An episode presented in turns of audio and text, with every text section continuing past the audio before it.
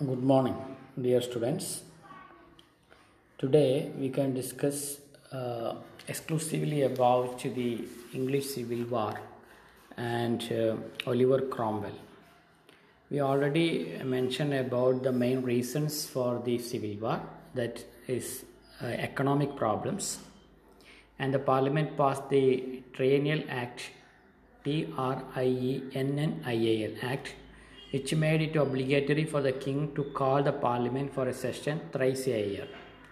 Another clause in the act stated that the parliament could be dissolved only with its own consent nor as per the whims of the king.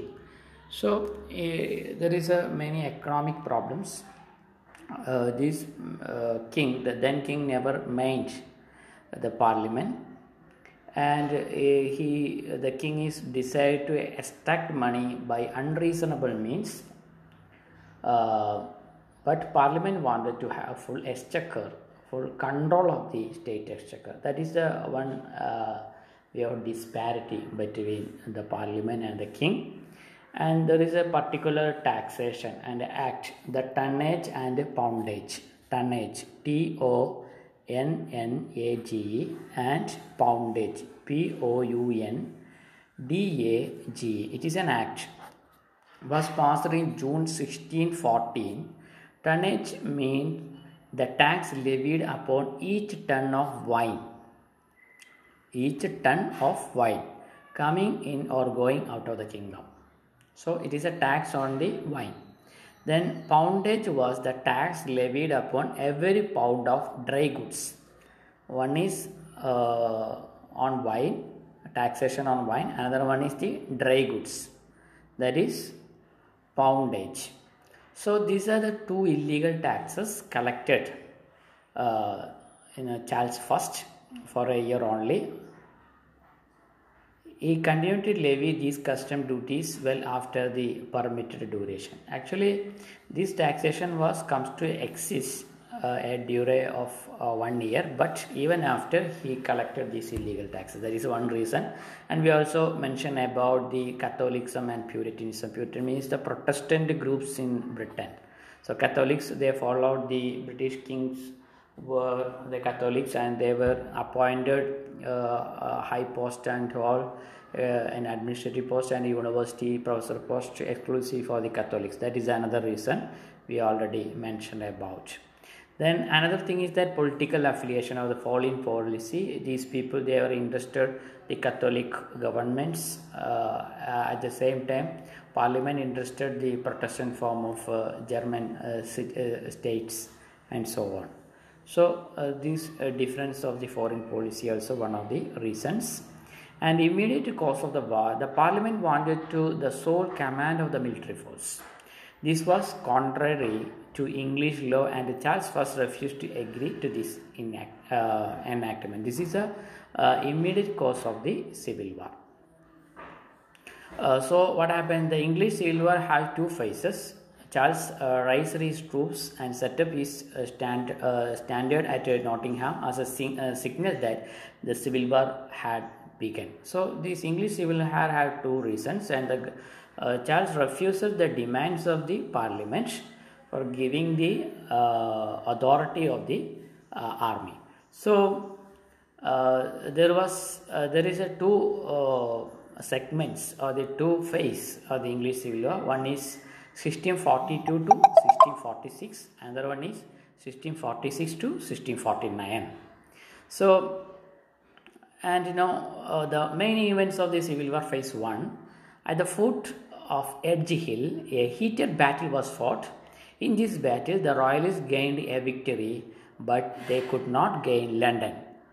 Again the shalgrove field c h a r c h a l g r o v Shalgrove Field. Shall you can also pronounce Shall shall grow Field.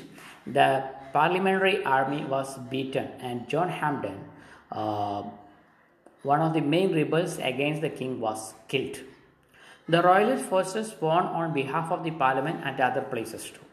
So Oliver Cromwell, the leader of the uh, parliamentary forces, set up an association of eastern countries.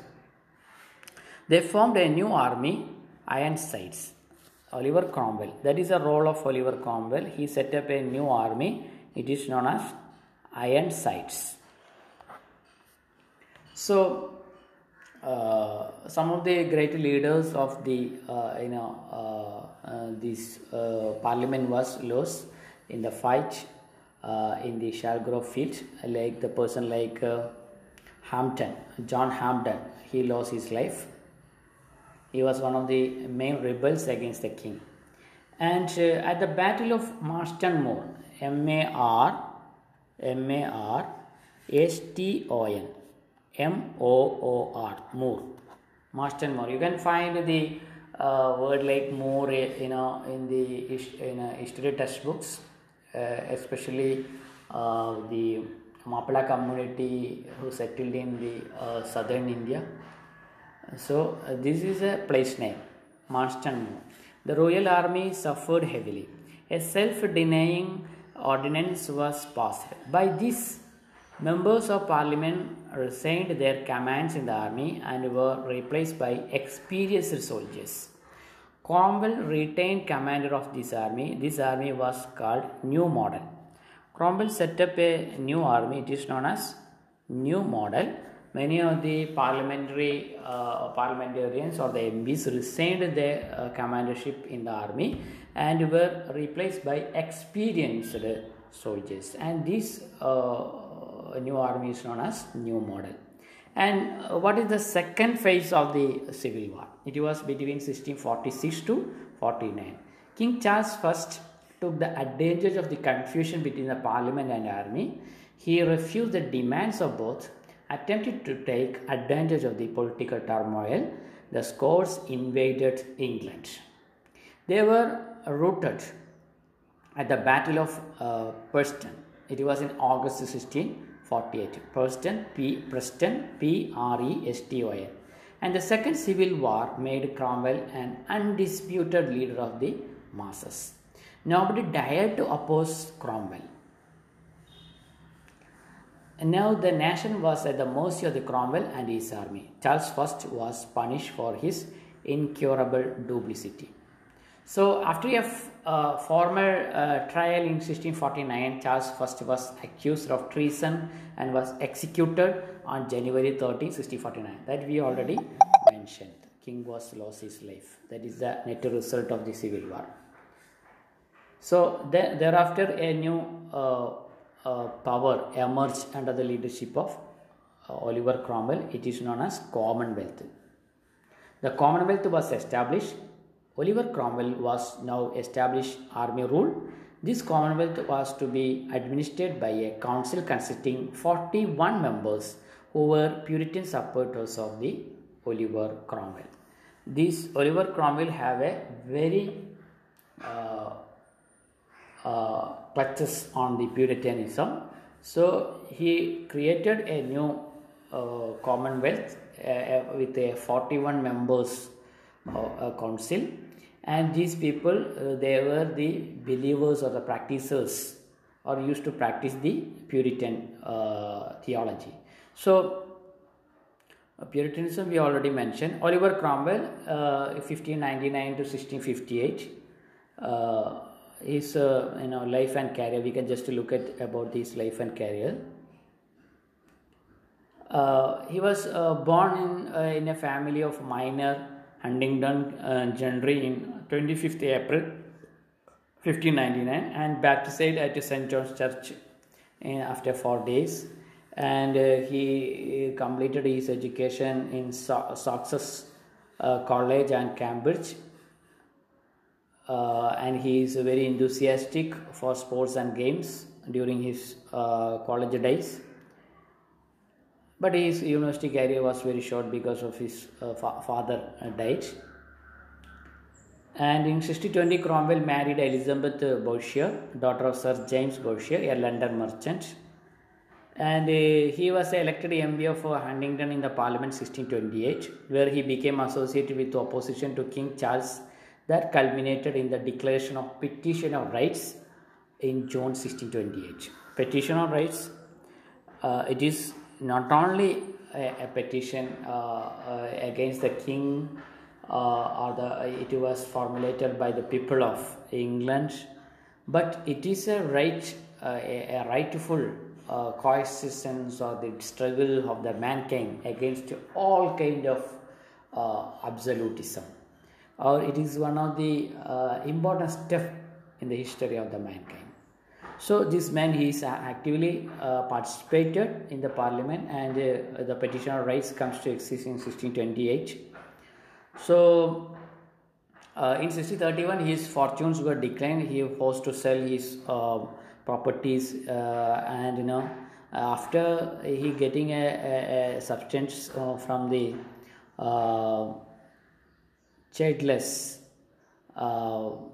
death of his maternal uncle uh, Sir Thomas Steward. So he gets some uh, substantial inheritance. Uh, he, uh, this man, uh, uh, his maternal uncle did not have any childs. And Cromwell improved social status and his connection with local Puritans led to his nomination as a freeman of the borough of Cambridge and, and the election as a MP of, for Cambridge in the two parliaments of 1640s. And on the outbreak of the civil war against 1642, uh, in again uh, in August 1642, sorry, Cromwell took up arms for uh, Parliament, and he led uh, one of the earliest military actions of the war when, uh, with the 200 lightly armed volunteers, uh, he prevented the king's men from carrying off the silver plate of the Cambridge colleges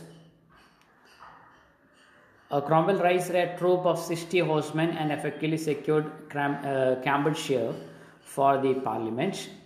In October 1642, Cromwell's uh, troops joined the army of the Earl of Essex, Earl of Essex, E A R L of E X E S S E X.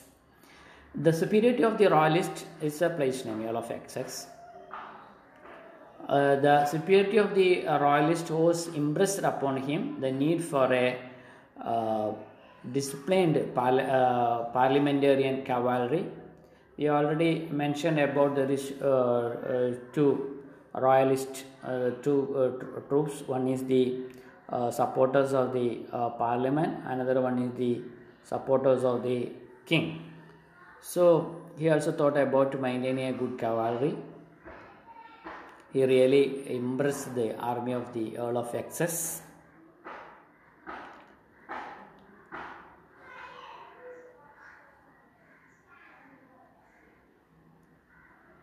Uh, having helped to secure most of the East Anglia for uh, Parliament by the summer 1643, Cromwell was appointed Governor of Fairlie and promoted to Colonel in the new Eastern Association Army raised by Earl of Manchester. So uh, this, you know, the Earl of Manchester and the Earl of Essex means some of the uh, counts or the, you know, uh, some of the noble personalities who were represented or who were, you know, very powerful noble people or the, they were the members of the House of Lords and all. So he became the uh, governor of uh, Ely and the New Eastern Association. He is a leader of the New Eastern Association. Association. He reached the, uh, you know, attained the rank of Lieutenant General of Horse in January 1644. He played a major role in Parliament's victory at uh, Marston Moor, where his highly disciplined cavalry routed both the Prince Rupert's and Lord Goring's uh, cavaliers. Rupert himself is said to have coined the name Ironside for, uh, for Cromwell. Even the opposition, even his enemies, you know, his uh, cavalries known as Ironside, which became popular with the army and was extended to his uh, troops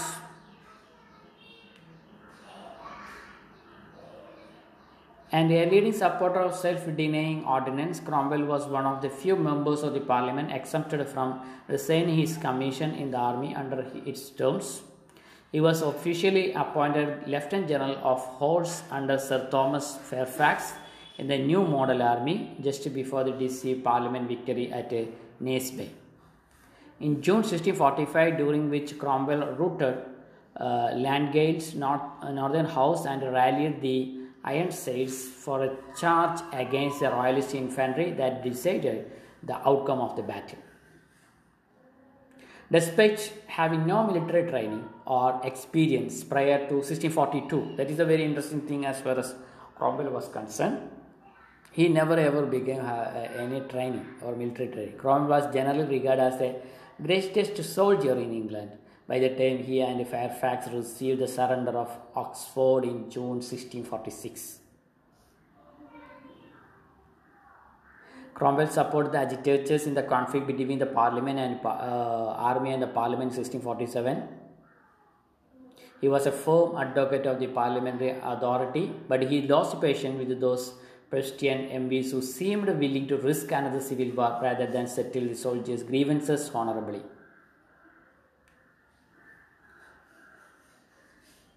When war broke out in 1648, Cromwell marched to crush the royal, uh, royalist uprising south Wales, while Fairfax dealt with the royalists in Kent and Essex. Cromwell when, then went north to take command of the Parliament forces against the Duke of Hamilton, engaged army and their English royalist allies.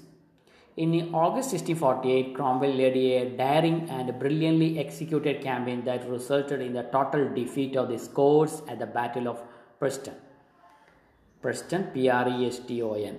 He then marched into Scotland and negotiated with the Marquis of Argyll to remove all engagers and royalist sympathizers from office in Scotland.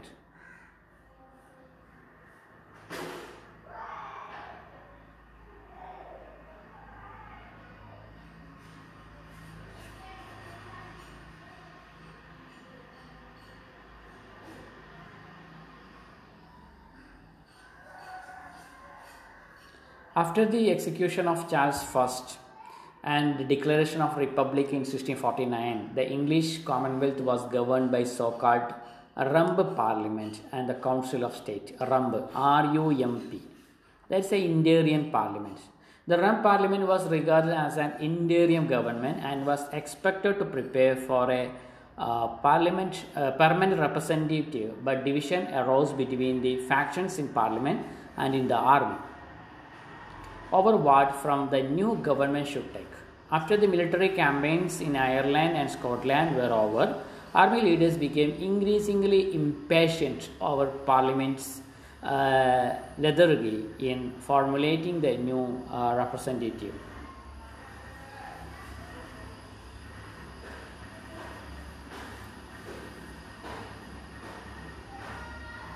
On 20th April 1653, he led a body of musketeers, musketeers you know about the soldiers, uh, to Westminster and forcibly expelled the Rump uh, Parliament. His exact reason for doing so are unclear. He may have come to believe that uh, uh Parliament was planning to perpetuate itself. There were no plans for an alternative government in place and Commonwealth made no attempt to take power himself. So the Rump, uh, Rump Parliament was replaced by the nominated assembly, popularly known as Barebone's Parliament, which first met in July 1653. Cromwell regarded the assembly as a parliament of science and expected it to bring righteous, godly government to the Commonwealth.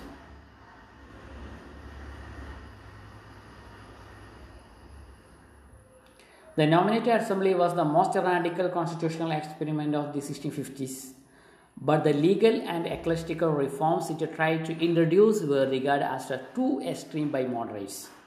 In December 1653, less than six months after its inauguration, moderates maneuvered to dissolve the assembly and hand power to, over to Cromwell, whom they regard as having granted it to them in the first place.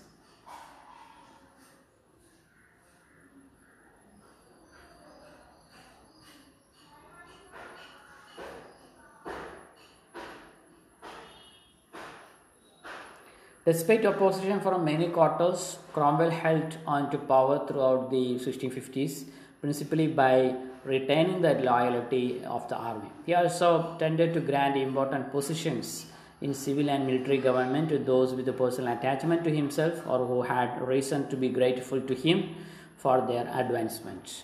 Senior army commands were granted to officers who had served with him during the civil wars, particularly those connected to his own family, such as his son in law Charles Fleetwood and brother in law John Disbrowe. It's a kind of nepotism. The dependence of the protectorate regime upon a standing army in England, armies of occupation in Scotland and Ireland, as well as powerful navy, led to the unprecedented levels of taxation.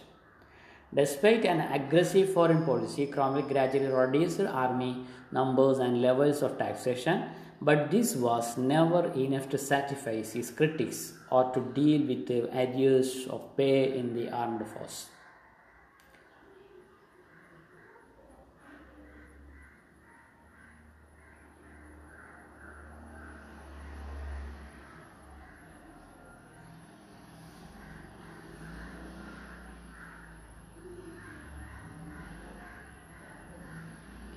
Uh, following royalist insurrection in March 1655, and it is popularly uh, known as that uh, royal insurrection is popularly known as a Penruddock uprising. Penruddock, P E N R U D D O C K S uprising. Penruddock uprising. So Cromwell felt obliged to impose direct military rule rather than attempt to govern through another civilian assembly. Had already come to regard the failure of the Western designs, its principal objectives, as a sign of God's displeasure at the nation's progress. Consequently, England and Wales were divided into 12 districts, each governed by Major General answerable directly to the Protector. And he is the Protector.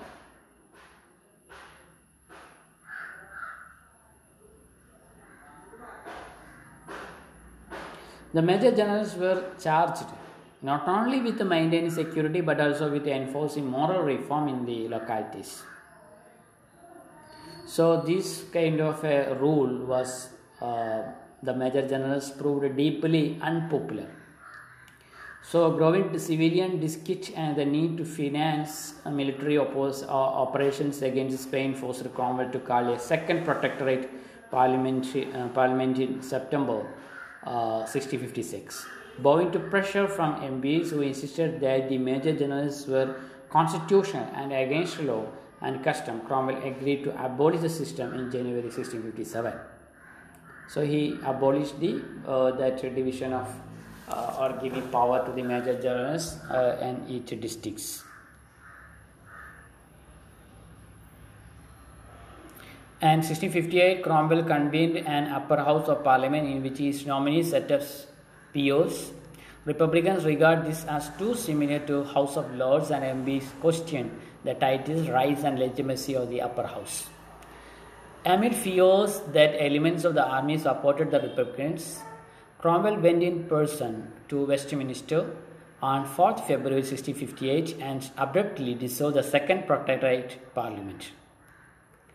Discouraged by his failure to settle the constitution or reconcile the Puritan sects in a cohesive national church, Cromwell withdrew from Repub- uh, public affairs.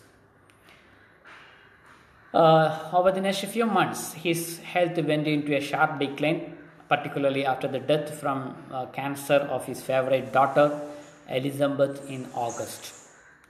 During a, a bout for recurring malarial fever had that had afflicted him since 1630s, uh, Oliver Cromwell died at uh, Whitehall on 3rd September 1658 and it is the day of his great uh, military victories at Dunbar and uh, Worcester. W O R C E S T R. So that's enough for uh, Oliver Cromwell and the Civil War. Uh, there is no need to much uh, more knowledge about all these things. Uh, you may just uh, google it. If you have any doubt about any pronunciation of the word uh, you may just google it and you get the more ideas about the oliver cromwell and civil war and important episodes we have a lot to complete so i don't want to prolong or uh, explain again and again the same. So thank you. Have a nice day Good morning, dear students. Today we are moving to our second module. Uh, we have uh, three or four concepts related to the imperialism, colonialism, white man's burden, and the ideology and practice of colonialism in this module. So, uh, we need to uh, identify the impacts of colonialism, what is colonialism, and the ideology of colonialism, and the ideas of reductivity. These are the things we will discuss today. നമ്മുടെ second മൊഡ്യൂളിൽ ചില കൺസെപ്റ്റുകളാണ് നമുക്ക് പ്രധാനമായിട്ട് പഠിക്കാനുള്ളത്. എന്താണ് colonialism എന്താണ് imperialism എന്താണ് കൊളോണിയലിസത്തിന്റെ ഇമ്പാക്റ്റ് അതല്ലെങ്കിൽ ബ്രിട്ടീഷ് ഇമ്പീരിയലിസം അതല്ലെങ്കിൽ അതിന്റെ ആശയം എന്തൊക്കെയായിരുന്നു? പ്രധാനപ്പെട്ട അതിന്റെ പ്രയോക്താക്കൾ ആരൊക്കെയായിരുന്നു? ഇത് ചർച്ച ചെയ്യുന്ന സമയത്ത് നമ്മൾ കൊളോണിയലിസം എന്ന് പറഞ്ഞു കഴിഞ്ഞാൽ കോളനിക്കകത്ത് സംഭവിക്കുന്നതെന്തോ അതാണ് കൊളോണിയലിസം എന്നാണ് ബിപിൻ ചന്ദ്ര പറഞ്ഞിട്ടുള്ളത്. യഥാർത്ഥത്തിൽ ഒരു മെട്രോപൊളിറ്റൻ സിറ്റി ഗവൺമെന്റ് അല്ലെങ്കിൽ ഒരു മദർ കൺട്രി എന്ന് പറയും. അത്ര മാതാവിനെ പോലുള്ള ഒരു സ്നേഹപരിചരണമൊന്നുമല്ല ലഭ്യമായിരുന്നത് മദർ കൺട്രി ഏഷ്യ ആഫ്രിക്കൻ രാജ്യങ്ങൾ ലാറ്റിൻ അമേരിക്കൻ രാജ്യങ്ങളെ അടക്കി ഭരിച്ചിരുന്ന ഒരു സ്ഥിതിവിശേഷത്തെ നമുക്ക് വേണമെങ്കിൽ കൊളോണിസം എന്ന് പറയാം. അല്ലെങ്കിൽ ഒരു മദർ കൺട്രി ഒരു കോളനി ആയിട്ട് മറ്റൊരു രാജ്യത്തെ നിലനിർത്തുന്നതിനെ നമുക്ക് കൊളോണിയലിസം എന്ന് പറയാം. കൊളോണിയലിസം ഈ ആധുനിക കാലഘട്ടത്തിൽ മാത്രമല്ല വളരെ പുരാതന കാലഘട്ടത്തിൽ തന്നെ റോമൻകാർക്ക് റോമൻ എംപയർ അതിന്റെ അതേപോലെ ഈജിപ്ഷ്യൻസ് ഫൊണീഷ്യൻസ് ഗ്രീക്ക് റോമൻസ് ഒക്കെ കോളനിവൽക്കരണം നടത്തിയിരുന്നു എന്നാണ് നമുക്ക് ചരിത്രത്തിൽ കാണാൻ കഴിയുന്നത്.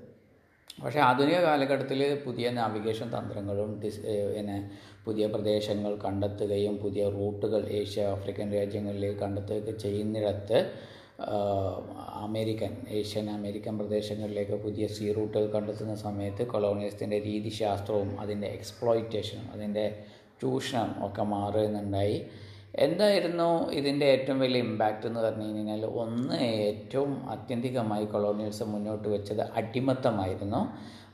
ആഫ്രോ ഏഷ്യൻ രാജ്യങ്ങളിലെ മനുഷ്യന്മാരെ അവരുടെ പുതുതായി ഉണ്ടാക്കിയ പ്ലാന്റേഷനിൽ മൈനിങ് ഇൻഡസ്ട്രികളിൽ പുതിയ തോട്ടങ്ങളിലൊക്കെ അടിമകളാക്കി ഉപയോഗപ്പെടുത്തിയിരുന്നു. ഈ അടിമകളുടെ ഉപയോഗം അവർക്ക് മാറ്റി നിർത്താൻ കഴിയാത്തായിരുന്നു മറ്റൊന്ന് കൊളോണിയലിസം പിന്നെ അമേരിക്കയിലെ ഏഷ്യൻ രാജ്യങ്ങളിലും ഒട്ടനവധി ഈ രോഗാണുക്കളെയും കൂടി പകർച്ചവ്യാധികളെയും കൂടി നൽകി ഇപ്പോൾ the end of the world എന്ന് പറയുന്ന ടെസ്റ്റിനകത്ത് ഡബ്ല്യു എസ് ക്രോസ്ബിയെ പോലുള്ള ആൾക്കാർ മുന്നോട്ട് വെക്കുന്ന ഒരു ആശയം എന്ന് വെച്ച് കഴിഞ്ഞാൽ കൊളോണിയലിസം അമേരിക്ക പോലുള്ള പ്രദേശങ്ങൾ ലാറ്റിൻ അമേരിക്കൻ രാജ്യങ്ങളിൽ അമേരിക്കൻ ഐക്യനാടുകളിലൊക്കെ ലോക അമേരിക്കൻ ലോകത്തൊക്കെ അത് തോക്കുകൊണ്ടും പിന്നെ എന്താ വെടിമരുന്ന് കൊണ്ടും മനുഷ്യനെ കൊന്നൊടുക്കിയതിനെ യുദ്ധത്തിലൂടെ കൊന്നൊടുക്കിയതിനേക്കാൾ എത്രയോ പതിന്മടങ്ങാണ് രോഗാണുക്കളിലൂടെ അവിടെയുള്ള തനത് മനുഷ്യന്മാരെ കൊന്നൊടുക്കിയതെന്നാണ് രോഗാണുക്കൾ കൂടി കൂടിയായിരുന്നു ഈ കൊളോണിയലിസ്റ്റുകൾ അമേരിക്കൻ പ്രദേശങ്ങളിലേക്ക് ചേക്കേറിയുന്നത് അതുപ്രകാരം അത് പിന്നെ പുതിയ രോഗാണുക്കളുമായിട്ട് ആദ്യത്തെ സമ്പർക്കമാവുന്ന ഇൻഡിജീനിയസ് പോപ്പുലേഷനെ പാടെ അവിടുത്തെ യഥാർത്ഥ റെഡ് ഇന്ത്യൻസ് പാടെ നശിച്ചു പോകുന്ന സ്ഥിതിവിശേഷം ഉണ്ടായിരുന്നു. അതേപോലെ അവിടെ സ്വാഭാവികമായിട്ടുണ്ടായിരുന്ന ഈ മനുഷ്യന്മാർ മാത്രമല്ല ജീവജാലങ്ങളിലും അതുപോലെ തന്നെ മറ്റ് പ്ലാന്റ്സിൽ പോലും ഇത്തരത്തിലുള്ള ഒരു കോളനിവൽക്കരണം ഉണ്ടാവും. പിന്നെ വിദ്യാഭ്യാസമാണ് മറ്റൊരു ഇമ്പാക്റ്റ് വിദ്യാഭ്യാസത്തിലൂടെ തങ്ങളുടെ ഒരു വലിയ ബാധ്യതയാണ് ഈ കോളനികളെ പിന്നെ വിദ്യാഭ്യസിപ്പിക്കേണ്ടത് എന്ന ഒരു ഒരു ആശയം ഒരു വലിയ ഐഡിയോളജിക്കുള്ള മുന്നോട്ട് വെച്ചിരുന്നു. അതിനെയാണ് നമ്മൾ റുഡിയർ കിപ്ലിംഗ് മുന്നോട്ട് വെച്ച അദ്ദേഹത്തിന്റെ ഒരു പോയമായിട്ടുള്ള വൈറ്റ് മാൻസ് ബേർഡൻ എന്ന് പറയുന്നത്. റുഡിയർ കിപ്ലിംഗ് എന്ന് പറയുന്ന നോബൽ ആണ്. നമുക്കൊക്കെ ഇഷ്ടപ്പെട്ട മോംഗ്ലി പോലുള്ള കഥാപാത്രങ്ങൾ സൃഷ്ടിച്ച വ്യക്തിയാണ്. പക്ഷേ അദ്ദേഹത്തിന്റെ മനസ്സ് ഭയങ്കര വംശീയപരമായിരുന്നു എന്നുള്ളതാണ് കാര്യം. ഈ കാര്യം എന്താണെന്ന് വെച്ച് കഴിഞ്ഞാൽ കോളനികൾ ഈ ആഫ്രിക്കേഷ്യൻ ലാറ്റിൻ അമേരിക്കൻ രാജ്യങ്ങളിൽ മനുഷ്യന്മാർ പാതി മന പിന്നെ വിദ്യ എന്താ കുട്ടികളുടെ മനസ്സും അതുപോലെ തന്നെ അതിന്റെ മറുപാതി വളരെ അപരിഷ്കൃതരായിട്ടുള്ള യാതൊരു ആധുനികതയെക്കുറിച്ച് ബോധ്യമില്ലാത്ത മനുഷ്യർ അൺസിവിലൈസ്ഡ് ആയിട്ടുള്ള ആൾക്കാരാണ്. അവർ സിവിലൈസ് ചെയ്യിക്കാനുള്ള മിഷനാണ് യഥാർത്ഥത്തിൽ ഉന്നതമായ പിന്നെ കൊളോണിയൽ അല്ലെങ്കിൽ ഉന്നതമായ ബോധ്യമുള്ള വൈ ഈ വെള്ളക്കായൽ നിക്ഷിപ്തമായിരിക്കും. അതാണ് വൈറ്റ് മാൻസ് ബേഡൻ എന്ന് പറയുന്ന തിയറി. സ്വാഭാവികമായിട്ടും അങ്ങനെ ആ വൈറ്റ് മെൻസ് ബേഡൻ നടപ്പിലാക്കുന്നതിന്റെ ഭാഗമായി അവർ അവരുടേതായുള്ള ഭാഷയെ അവരുടേതായുള്ള വിദ്യാഭ്യാസത്തെ വിജ്ഞാനത്തെ അടിച്ചേൽപ്പിക്കുന്നതിന് പ്രാദേശികപരമായ സ്വദേശികളുടെ വിദ്യാഭ്യാസത്തെ വിജ്ഞാനത്തെയൊക്കെ ഇല്ലാതാക്കുന്നതിലേക്കും ഈ ഒരു വിഷയം നയിച്ചു എന്നാണ് പറയുന്നത്. വൈറ്റ് മൈൻസ് ബേർഡൻ എന്നും റുഡിയാർഡ് കിപ്ലിംഗ് എന്ന് പറയുന്ന കവിയാണ് അത് മുന്നോട്ട് വെച്ചത്. അതല്ലെങ്കിൽ മറ്റൊരു തിയറി പറയുന്ന ഡിപ്പെൻഡൻസി തിയറി എന്നാണ്. ഡിപ്പെൻഡൻസി തിയറി മുന്നോട്ട് വെക്കുന്ന ഒരു ആശയം എന്ന് പറഞ്ഞു കഴിഞ്ഞാൽ അത് മുന്നോട്ട് വെച്ചത് ആൻഡ്രി ഗുണ്ടർ എന്ന് പറയുന്ന ആൻഡ്രി ഗുണ്ടർ ഫ്രാങ്ക് എന്ന് പറയുന്ന സോഷ്യൽ സയന്റിസ്റ്റാണ് അദ്ദേഹം പറയുന്നത് കൊളോണിയലിസം ഡിപ്പെൻഡൻസ് തിയറി ഒരു രാജ്യത്തെ ഡിപ്പെൻഡ് ചെയ്ത് മറ്റൊരു രാജ്യം വളർന്ന് വലുതാകുക എന്നുള്ളതാണ്. അതായത് ഭരിക്കുന്ന രാജ്യം സത്യത്തിൽ നല്ല മെച്ചത്തിലേക്കും അവരുടെ സമ്പത്ത് ഇങ്ങനെ കുമിഞ്ഞു കൂടുന്നതിലേക്കും ഭരിക്കപ്പെടുന്നവർ എല്ലാ വിധത്തെ പോ പിന്നെന്താ പോവർട്ടിയിലേക്കും പരമാവധി ദാരിദ്ര്യത്തിലേക്കും നയിക്കപ്പെടുന്ന അവസ്ഥ. ഫ്രാൻസിസ് ഫാനിനെ പോലെ ഇ. എ. ബ്രട്ടിനെ പോലുള്ള ആൾക്കാർ കൊളോണിസം പിന്നെ എന്താ സാമ്പത്തികപരമായിട്ടുള്ള ചൂഷണം മാത്രമല്ല even political psychological and moral damage വരെ നടത്തിയിട്ടുണ്ട് എന്ന് പറയുന്നത്.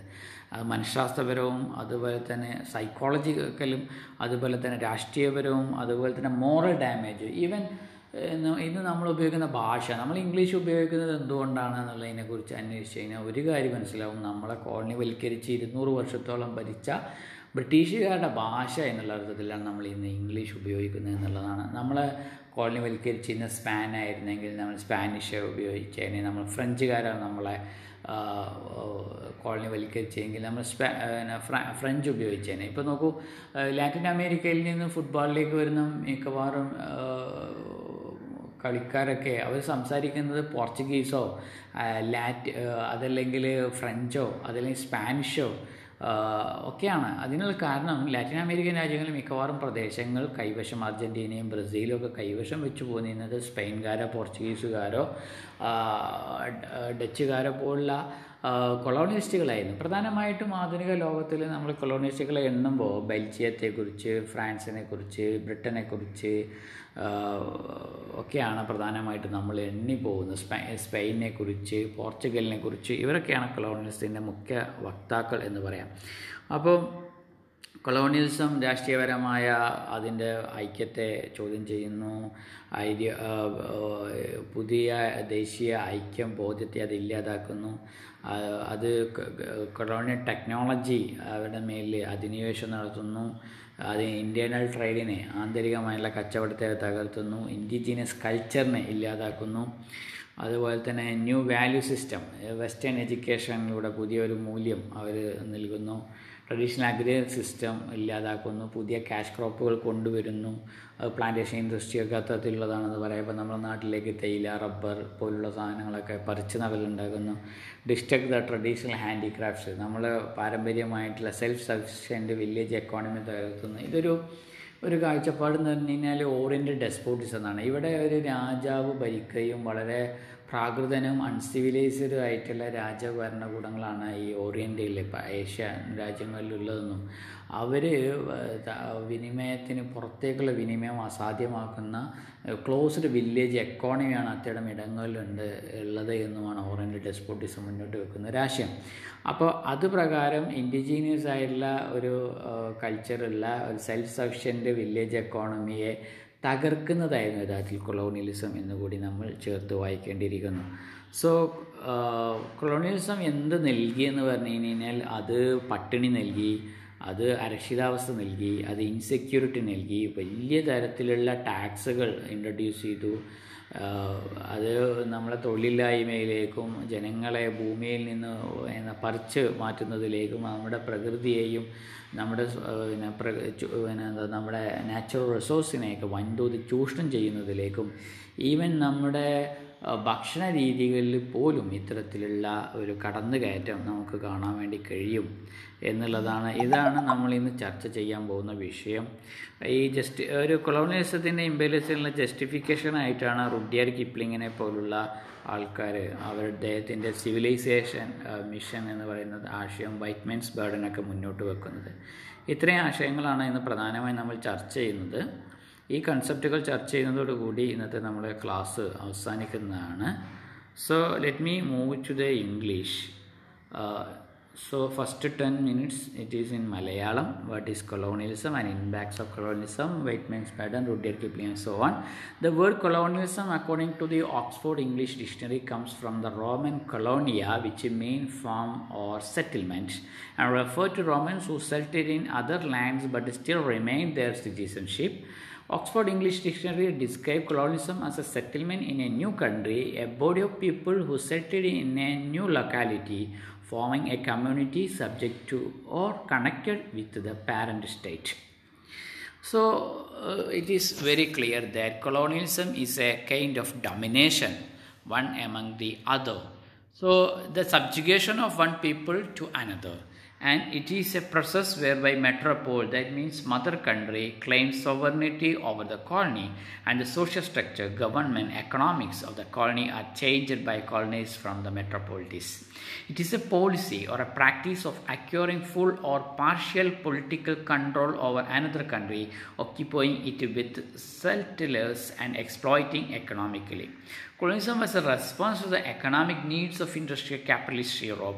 They exploited the colony for uh, raw materials, market for sale of manufactured goods, and field for the investment of surplus capital.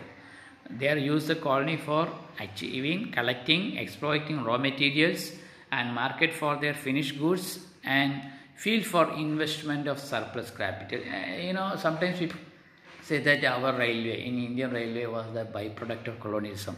Yes, they were invested in railway, but they were invested not for uh, developing the infrastructure of uh, Indian people, but for making more profit uh, uh, to the easy transportation of the raw materials and uh, you know mining uh, products from uh, India to uh, the outs to the port and then to the Europe. You may think about it, even the, the, these people during the period of the famines, they were developed the Chota Nagpur uh, railway lane. Uh, but they were not considered to strengthen the uh, you know uh, a grain lane or a, a life lane in between the you know non-farming region to a farming region. Instead of they're you know erected, they built new railway lane in the Chotanagpur area.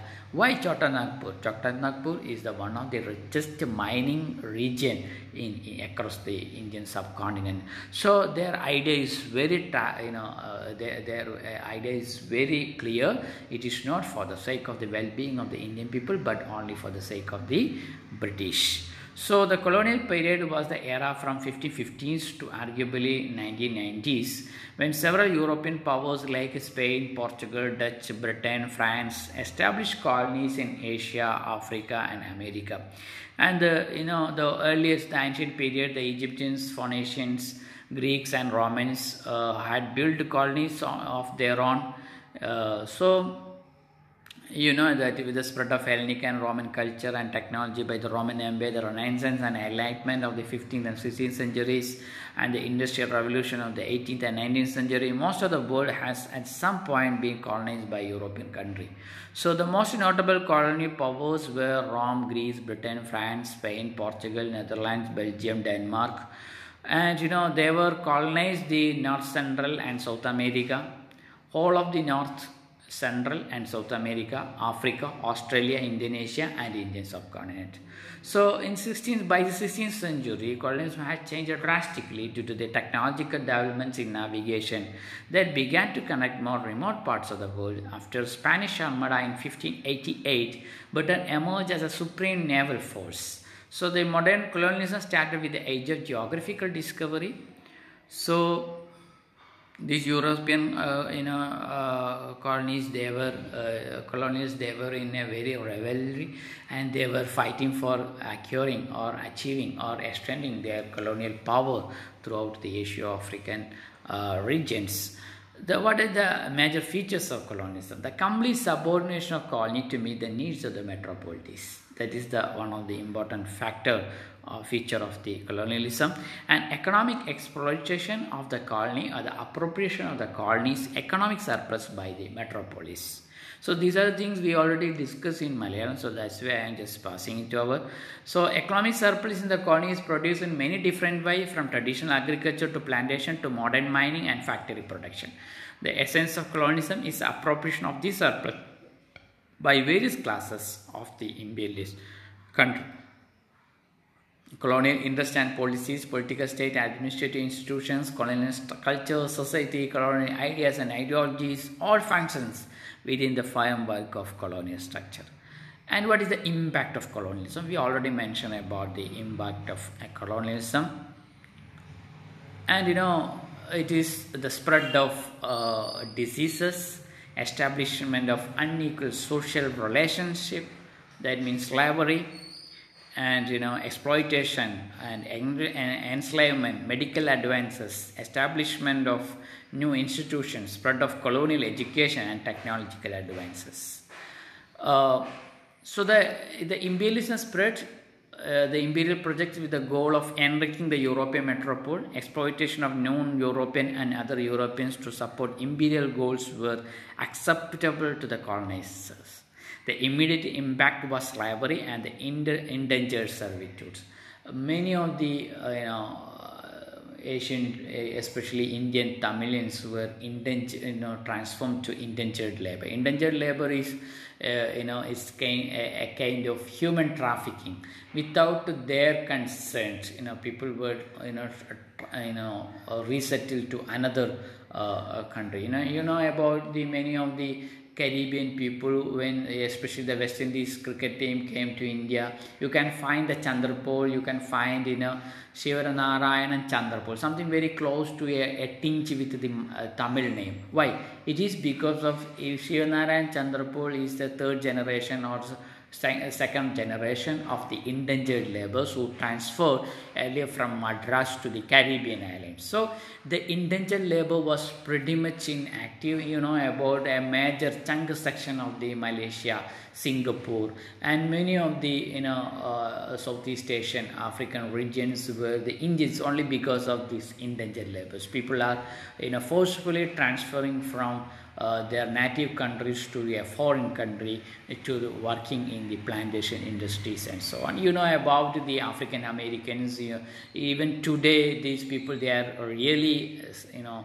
Uh, you know, suffering due to the colonialism, due to the impact of colonialism. You know about the uh, a man who lost his life very uh, within a couple of months uh, you know only because of that he is a black. So uh, there is a great movement across the world that black lives matter.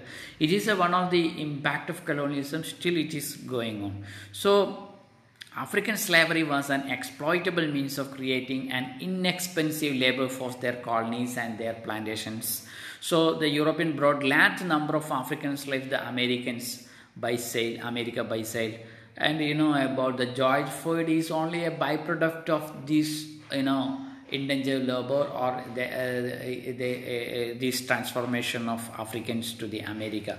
The British, French and Dutch joined the slave trade Ultimately, around 11 million Africans were taken to the Caribbean and North South America as slaves by European colonies. So, slavery was the one of the impact of this one. And another one is that colonies and population in the rest of the world often introduce new diseases.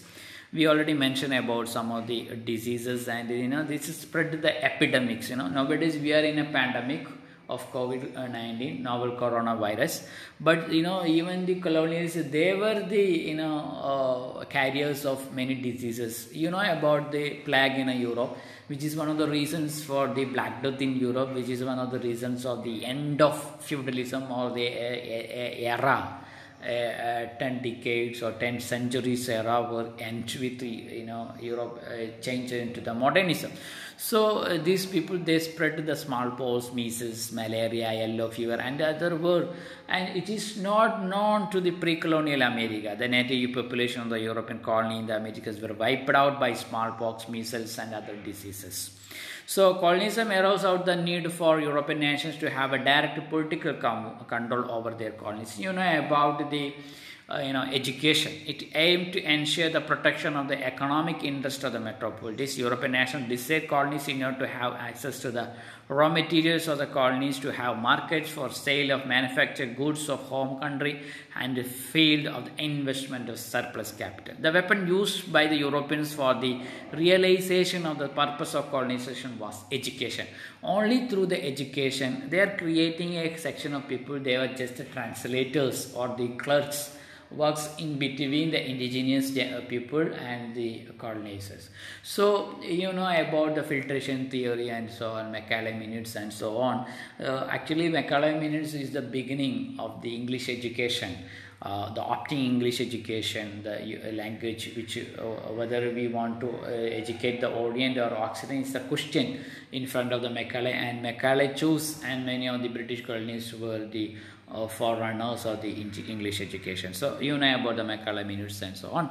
So the weapons used by the Europeans were the uh, education, you know, to realization of the exploitation uh, uh, of the Indian or uh, Afro-Asian colonies. Education had been accepted worldwide as a gateway to the development of the society. European nations used force to suppress the traditional education system. Instead of indigenous education, the colonial regime inaugurated a foreign education system and uh, that is geared towards development of an internal material base with the result with the, the, technology and in relation to the developed the world. So Europeans rigorously applied their own cu- curricula without considering the indigenous people, the byproduct of colonialism. Even today we people are taught in English only because of the colonialism colonizing nation implemented its own form of schooling within their colony so as to suit their purpose. You know about we have a very splendid knowledge system in India, but they were uh, ignore all these things in, and they were just you know imparting English education. So they set up the colonial schools and you know it created a racial superiority to the uh, the white and uh, inferiority to the you know colonies. So the indigenous people were taught about themselves was designed to enable them to internalize their inferiority and to recognize the white man as their savior. And colonial schooling was education for the subordination, exploitation, the creation of mental confusion, and development of underdevelopment. So these are the colonial education create a blurring that make it difficult to differentiate between the new enforced ideas colonies and the formally accepted native practices. So uh, even today, you know, when we uh, talk about uh, in, a foreign language, we are discussing in English. We, we are typically, you know, confused, and we have an inferiority complex whether there is a uh, there is any uh, grammatical mistake or any conjunction or a, you know any preposition mistake or, or, something like that. Why? There is no such a question, a dilemma when we are speaking in Malayalam. Why? It is because it is typically a foreign language which is typically away from our culture, our indigenous you know, belief system, and so on and so forth. So when we are using a new language, people, you know, the pronunciation may be a problem, the RP needed, and the, you know, the many grammatical, you know, uh, questions will be, you know, arise. So, you know, uh, never mind all these things. That is another thing. You may just walk it up, whatever you believe or what you think, and never mind. And later on, it will be okay. You may just share your knowledge, just share your ideas. That is a very idea of, you know, postmodernism. Uh, so then the another thing theory is that dependence theory on impact of colonialism. We already mentioned about the theory was put forward by Andre Gunder Frank. He argues that colonialism leads to transfer of wealth from the colonized to the colonies and inhabit successful economic development. Francis Fanon and E.A. Brett argued that colonialism does political, psychological, and moral damage to the colonized. So, uh, dependence theory is a body of social science theories developed on the notion that resource flow from a periphery of poor and underdeveloped states to a core of the wealthy states. So, the here in the case of India, the periphery is India, the poor country, and the core is the mother country, the Britain. So, wealthy states, enriching the latter at the expense of the former. Actually, when the British who came to India and they were settled in India and they were ruling India and they, these people are doing all the good well-being of the Indians and they are trying to civilizing India. Okay, if the story is correct, India also wanted to develop like the Manchester. India also wanted to develop something very equal to the metropolities of the Britain and equal to the you know British Empire. But it was not so. The the thing is that India was uh, you know contributing 23 and above percentage of world GDP uh, before the arrival of colonialism or during the period of the Mughal Empire, India was the chunk producer of the world market. But when the colonists came, it was reduced to the 4 percentage or 2 percentage of the uh, global uh, gross domestic production. So, what is the net result of colonialism is nothing but to the underdevelopment and stagnation of our economy and poverty and Indians who lost all their indigenous crafts productions and so on and so forth. So that is a theory uh, put forward by the uh, you know uh, Andre Gunder Frank. And you know what is the net result of the colonialism was the loss of political power, blocked the further evolution of national solidarity, destroyed craftsmanship and destroyed the growth of technology and destroyed the internal trade and destroyed indigenous culture. So introduce new rule system or a value system by imparting Western education, transform the traditional cultural system and introduce the cash crop production, restrict the traditional handicrafts and colonialism brought poverty and insecurity in the colonies through the introduction of heavy taxes, paid employment, alienation from the land and environment and discouragement of food crop production. So you may think about it during the period of colonialism, India witnessed uh, a, a, what we say that a hundreds of famines in different regions of India. Only it was the net result. The free there was famines during the period of Mughal. There was famine in the ancient period, but it was not so like what happened experience uh, during the period of the British. During the period of the British, the frequency and the extent of the famine was very high and so on so forth. And i am a historian who study uh, my uh, research in the famine history so i will be a little bit more uh, you know interested in the famines and all that we have not that much time to discuss on all these discourse. So uh, growth of british empire during this colonialism is also very interesting things. And you know about there is a reverse between the britain and england uh, Britain and the France and Dutch and Spain and Portugal and you know they try, you know uh, they first they started uh, for their to conduct they later they uh, monopolize. There is many uh, you know uh, periods economical periods. There is a laissez-faire in a period. There is a mercantile period. And you know colonialism had different stages. The first period was Historians have dis, uh, distinguished three periods in the life of the British Empire, British imperialism. The first empire lasted up to 1776, was characterized by a colonial dependent empire of the old type, like the empires of Spain, Portugal, and France. The second empire, dating from the American Declaration of Independence, it was in 76, 76. We already mentioned, uh, discussed all these things was largely the creation of the 19th century, characterized by the growth of self government. And the third stage is characterized by the formation of the British Commonwealth of Nations. So, these are the uh, three periods of British imperialism or the colonialism. And these people, they uh, have their own justification for colonialism. We already mentioned about it. You know, you may just check, uh, check it out, the words of George Bernard Shaw actually remarked that an Englishman never commit mistakes. It's a best troll as far as the colonialism was concerned. An Englishman never commit mistake. What he has been doing is based on some principles. Is it? Quote unquote. In the name of nationalism, he fights against you. In the name of trade, he exploits you. In the name of imperialism, he makes you slave.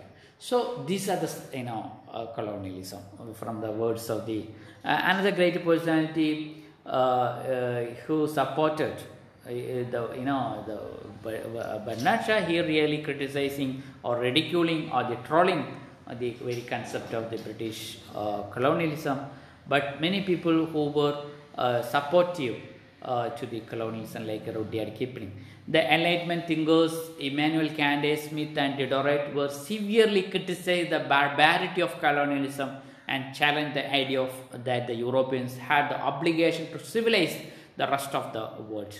So, uh, the you know about the we already mentioned about some of the uh, uh, views of Rudyard Kipling. According to John Stuart Mill, savages do not have the capacity for self imperialism.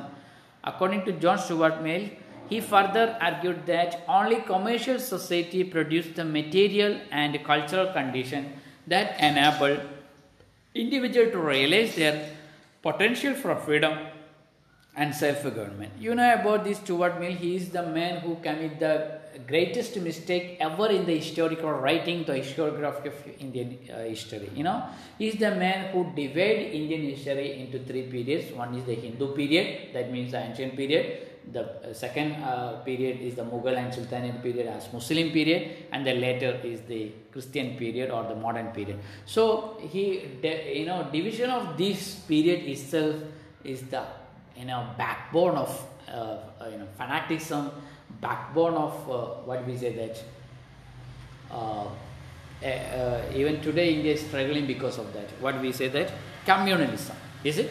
So this Jewish uh, John Stuart Mill, J.S. Mill, he is a very profounder of uh, British colonialism. He thought that these uh, you know civilized in a savagerist countries, you know they were unable to change the capacity for self-government and he further argued that only commercial society produced the material and cultural condition that enable individual to realize their potential for freedom and self-government.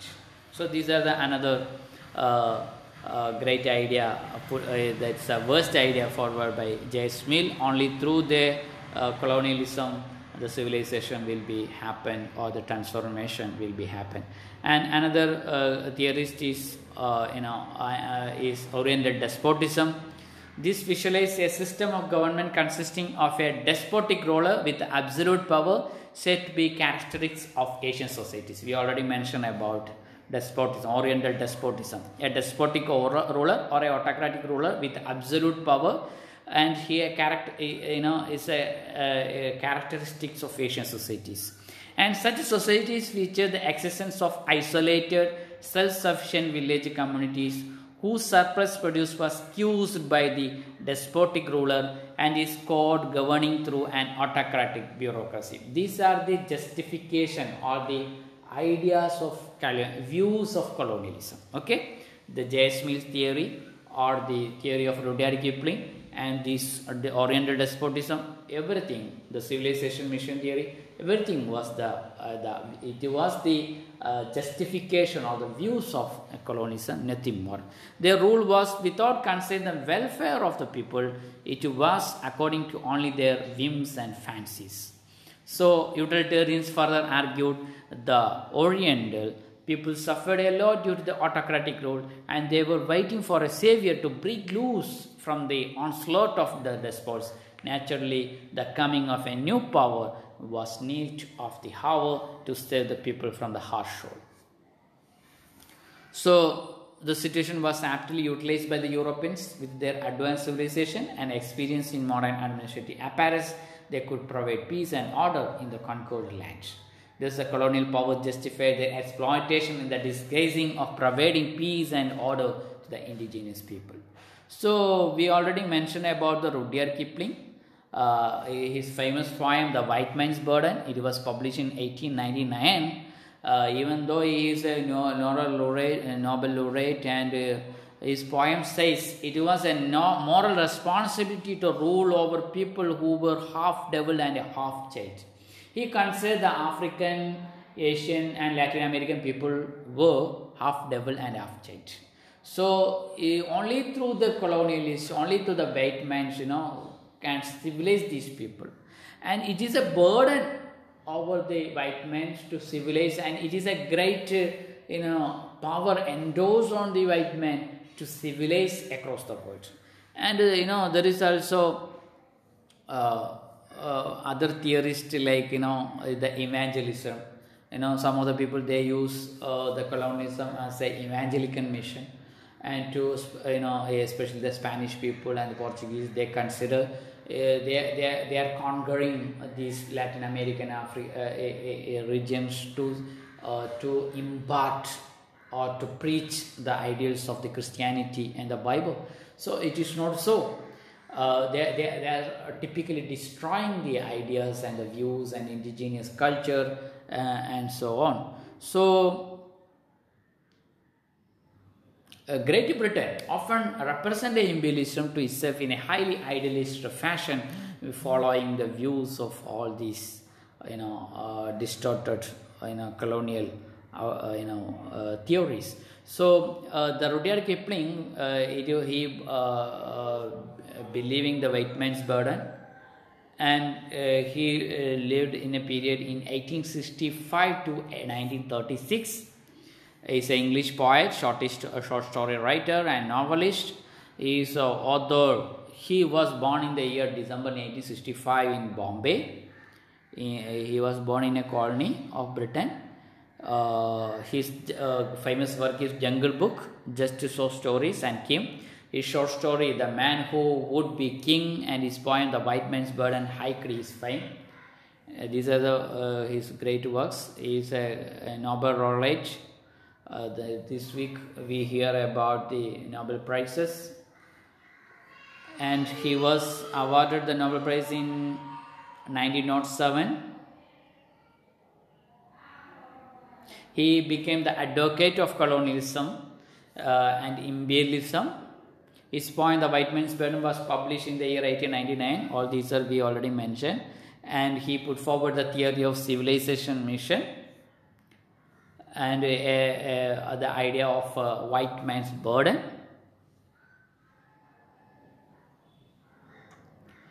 Kipling is referred to as the prophet of imperialism. Okay, he exhorted his people to shoulder what he called the white man's burden. Superior races have the duty that white men have the duty. Is it what duty? Duty of civilizing the inferior races. He, they were considered the Afro-Asian, American, Latin, American indigenous people were inferior and the white people were uh, superior.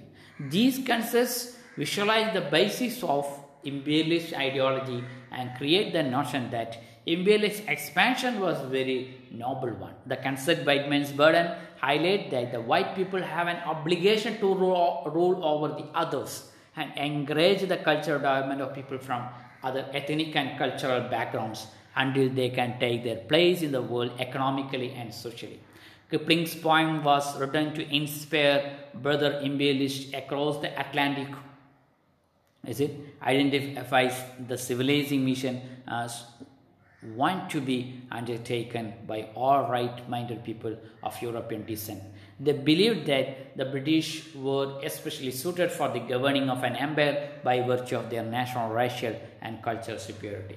And for you know understanding actually what is uh, colonialism uh, happened, you can refer the works of Bipin Chandra, uh, Shashi Tharoor. His recent uh, Oxford speech was here uh, uh, in YouTube, and you can also uh, we can con- uh, conclude this discussion about colonialism what the grand old man of India, one of the greatest nationalists and one of the uh, president of the uh, Indian National Congress uh, during this period, uh, Dadabhai Naoroji, he wrote a wonderful wrote a wonderful article, poverty and un-British rule in India.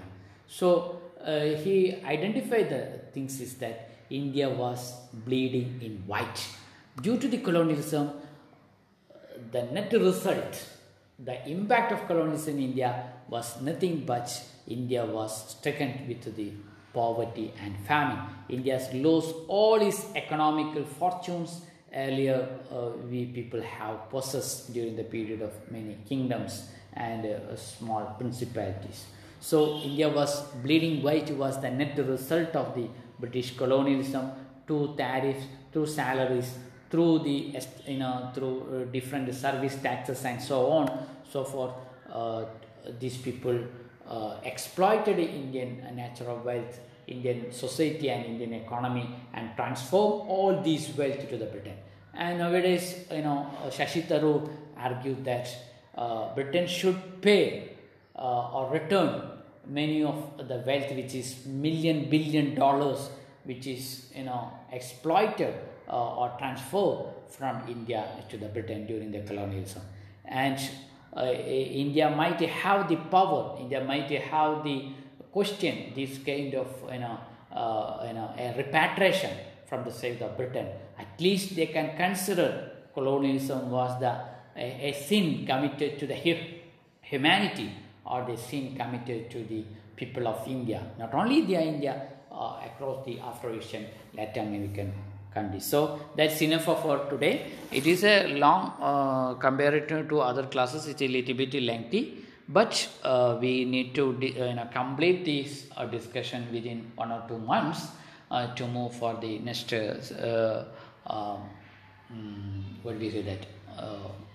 semester and of course we lost one or two months in the beginning june july uh, you missed some of the classes we need to compensate these things so thank you have a nice day uh, thank you good morning dear students today we can discuss about the factory system or trade unionism and uh, some other concepts related to the laissez-faire and English economist.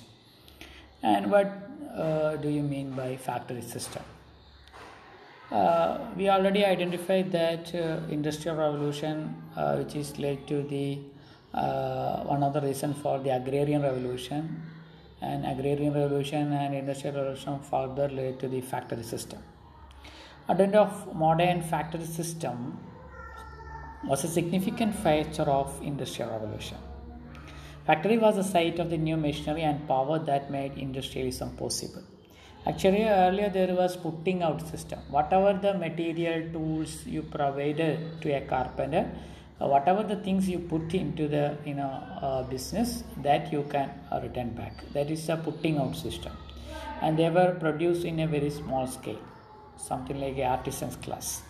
So, in the factory system, large gigantic machineries were set up. A group of specialized workers were there, and you know the industries was provided. Uh, more workers were organized, and more raw materials and gigantic machineries and different kinds of powers and energy were used.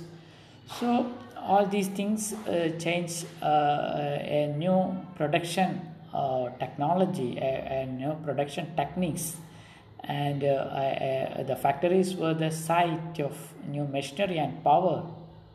It was the net impact of industrialism or industrial revolution. Prior to industrial revolution, production was carried out by artisans in their own homes. We already mentioned about the putting out system. This was known as domestic system of production or putting out system.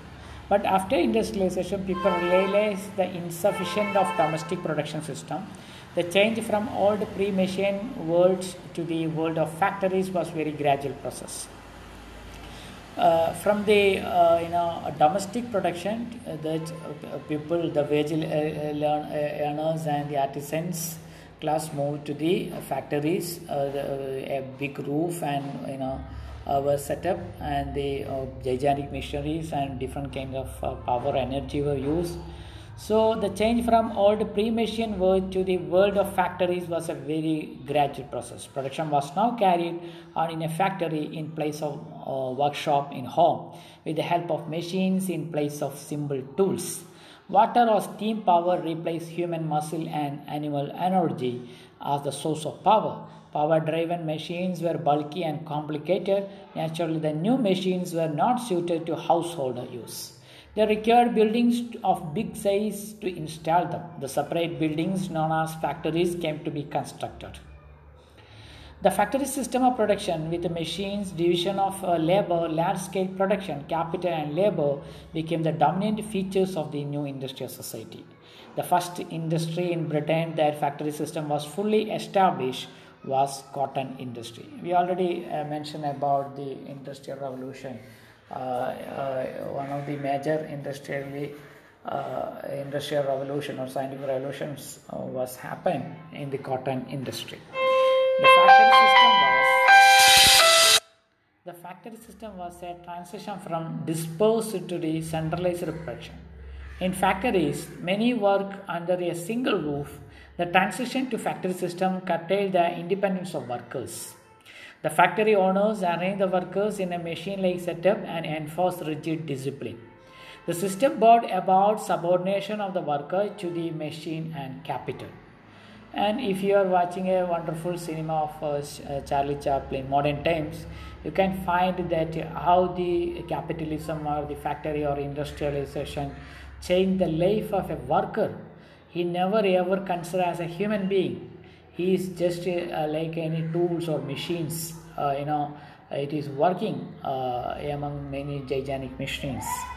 And you know, in that cinema, it is wonderfully picturized. It's a very wonderful scenic of the industrialization and they were never there is no humanitarian consideration they just want to give the food even though there is no interval for a particular time for the feeding or the food they are just arranging certain uh, you know bowls and uh, missionaries for feeding the worker but they were never ever made about whether the food the soup is used or getting or intaking the staff or the worker so it is a wonderful cinema ridicule the you know capitalism and the industrialization the suffering of the working class people during the first phase of the Industrial Revolution were undoubtedly severe.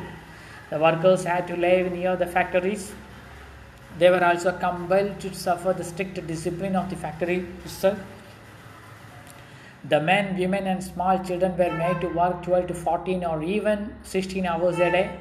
Dangerous machines, breathing foul air, low wages, undernourished, lacking the ordinary comforts of life, lacking sleep were all the hallmarks of factory system whatever the you know they were never considered as human beings they are just thinking about making maximum profit and you know people were working in 16 or 13 hours and the condition of workers in and outside the factory was quite miserable the factory system created what has been described as seven deadly evils in sanitary factories, urban slums, long hours of work, low wages, exploitation of women and children, and perpetuated working class unemployment.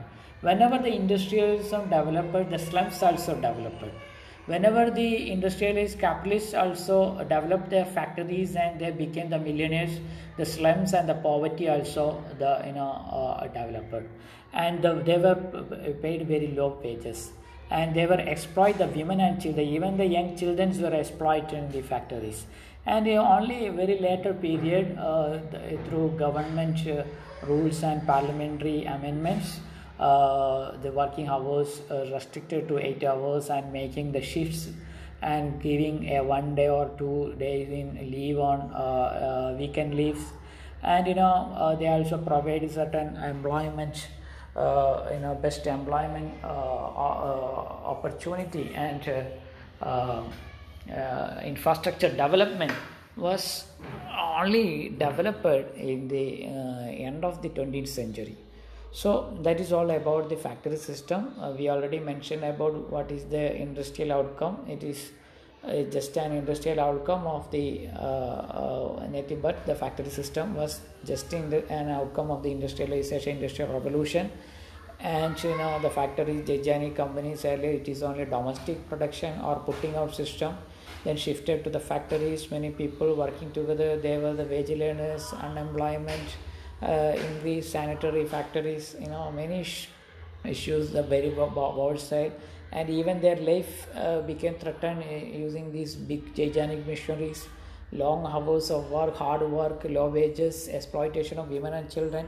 And these are some of the important uh, uh, factors you may keep in mind. And we can move to the trade unionism industrial revolution gave the workers class consciousness made them into a community. When the people were in the wage earners were became utter poverty and starvation or their life in a very miserable condition. The people who were questioned and the you know factories and their owners the capitalist class became more and more uh, fat. The workers, the wage earners, earners in the factories became more thin. So the slums were increased whenever the cities developed.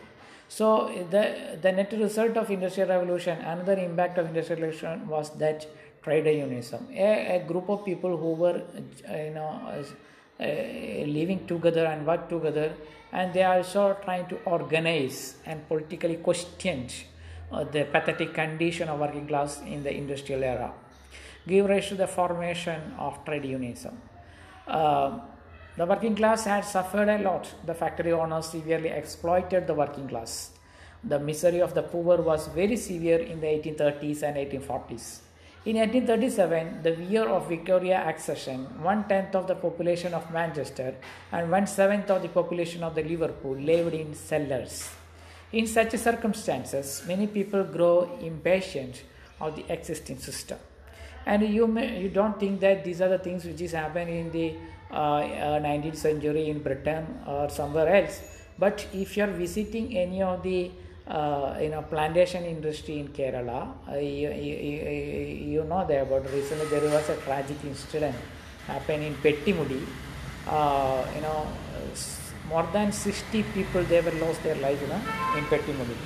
So they, they are living in a, a, a very petty condition, very pathetic condition. They, even they were not getting very uh, good roofed, you know, houses or walled houses or so on and so forth. They are living in a in a uh, something like a, uh stable. Is it so very pathetic and miserable conditions? So the factory owners were exploiting these working class. The misery of the poor was very severe. In the 1830s and 40s, in 1837, the year of Victoria accession, one tenth of the population of Manchester and one seventh of the population of Liverpool lived in the cellars. Cellars means something like a, a, teeny place, you know, something like a cage. In such circumstances, many people grow impatient of the existing system. Many acts introduced by the British Parliament were pro capitalist. For example, the Act of 1832 never considered the working class, it enfranchised not working the class but the middle class. This great disappointment, coupled with the continuation of public distress, led to several revolutionary movements. Of these movements, the most important were socialism, early trade unionism, and Chartism. Chartism we already mentioned a movement in between the 1836 to 1848, and it is a, a way of uh, you know uh, adult suffrage for all the you know human beings instead of their property ownership or their work or their you know tradition or the family. So the early trade union movement was launched to stop this kind of exploitation and the miserable charity condition of the working class. The early trade union movement was much influenced by the ideas of Robert Owen. In 1834, Owen formed a grand national considered uh, trade union, consolidated trade union. About a half million working people joined this trade union. His ideas embodied the first attempt to achieve socialism in England. Owen has been considered as the father of English socialism. So Owen is Robert Owen is one of the important leader of uh, you know English socialism. He believed that the evils of this day were all due to the mad competition for wealth among the manufacturers, which led them to put all human consideration on one side. He proclaimed all individual competition is to cease. All manufactures are to be carried on by national companies. In these two state, uh, statements, many be found the germ of much modern socialist thought.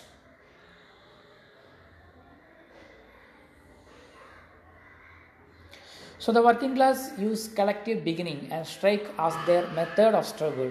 In order to get redeemed from their grievances, they use mass demonstration and form trade unions.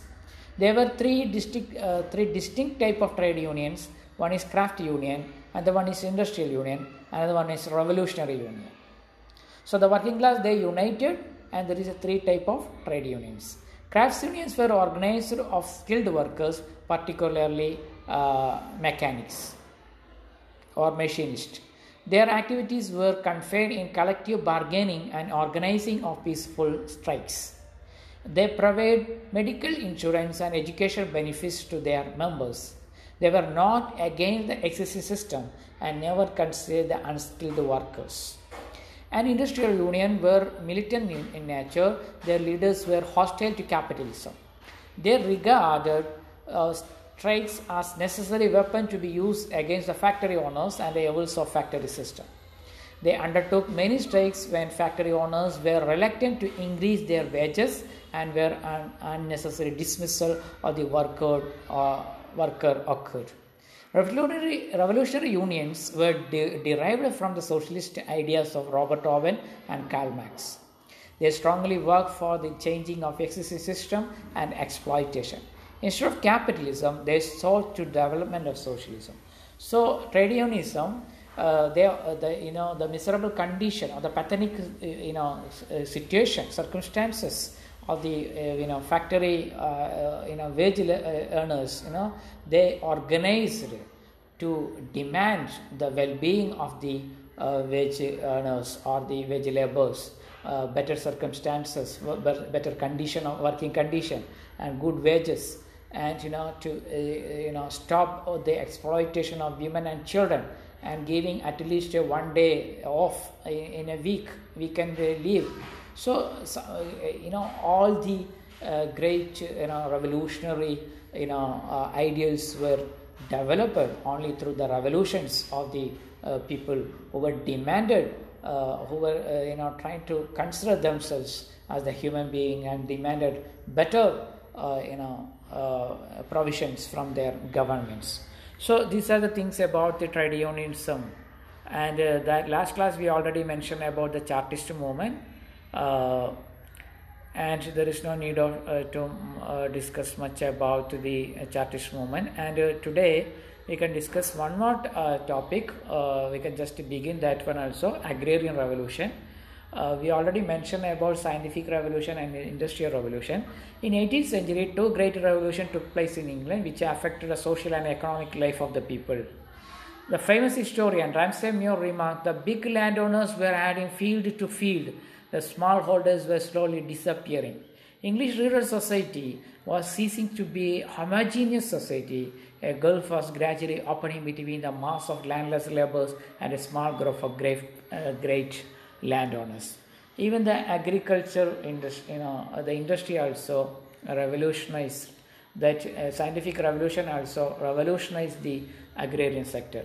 And the great uh, you know uh, you know uh, capitalist class they want much more uh, fields. They gain their you know lands uh, hectares by hectares.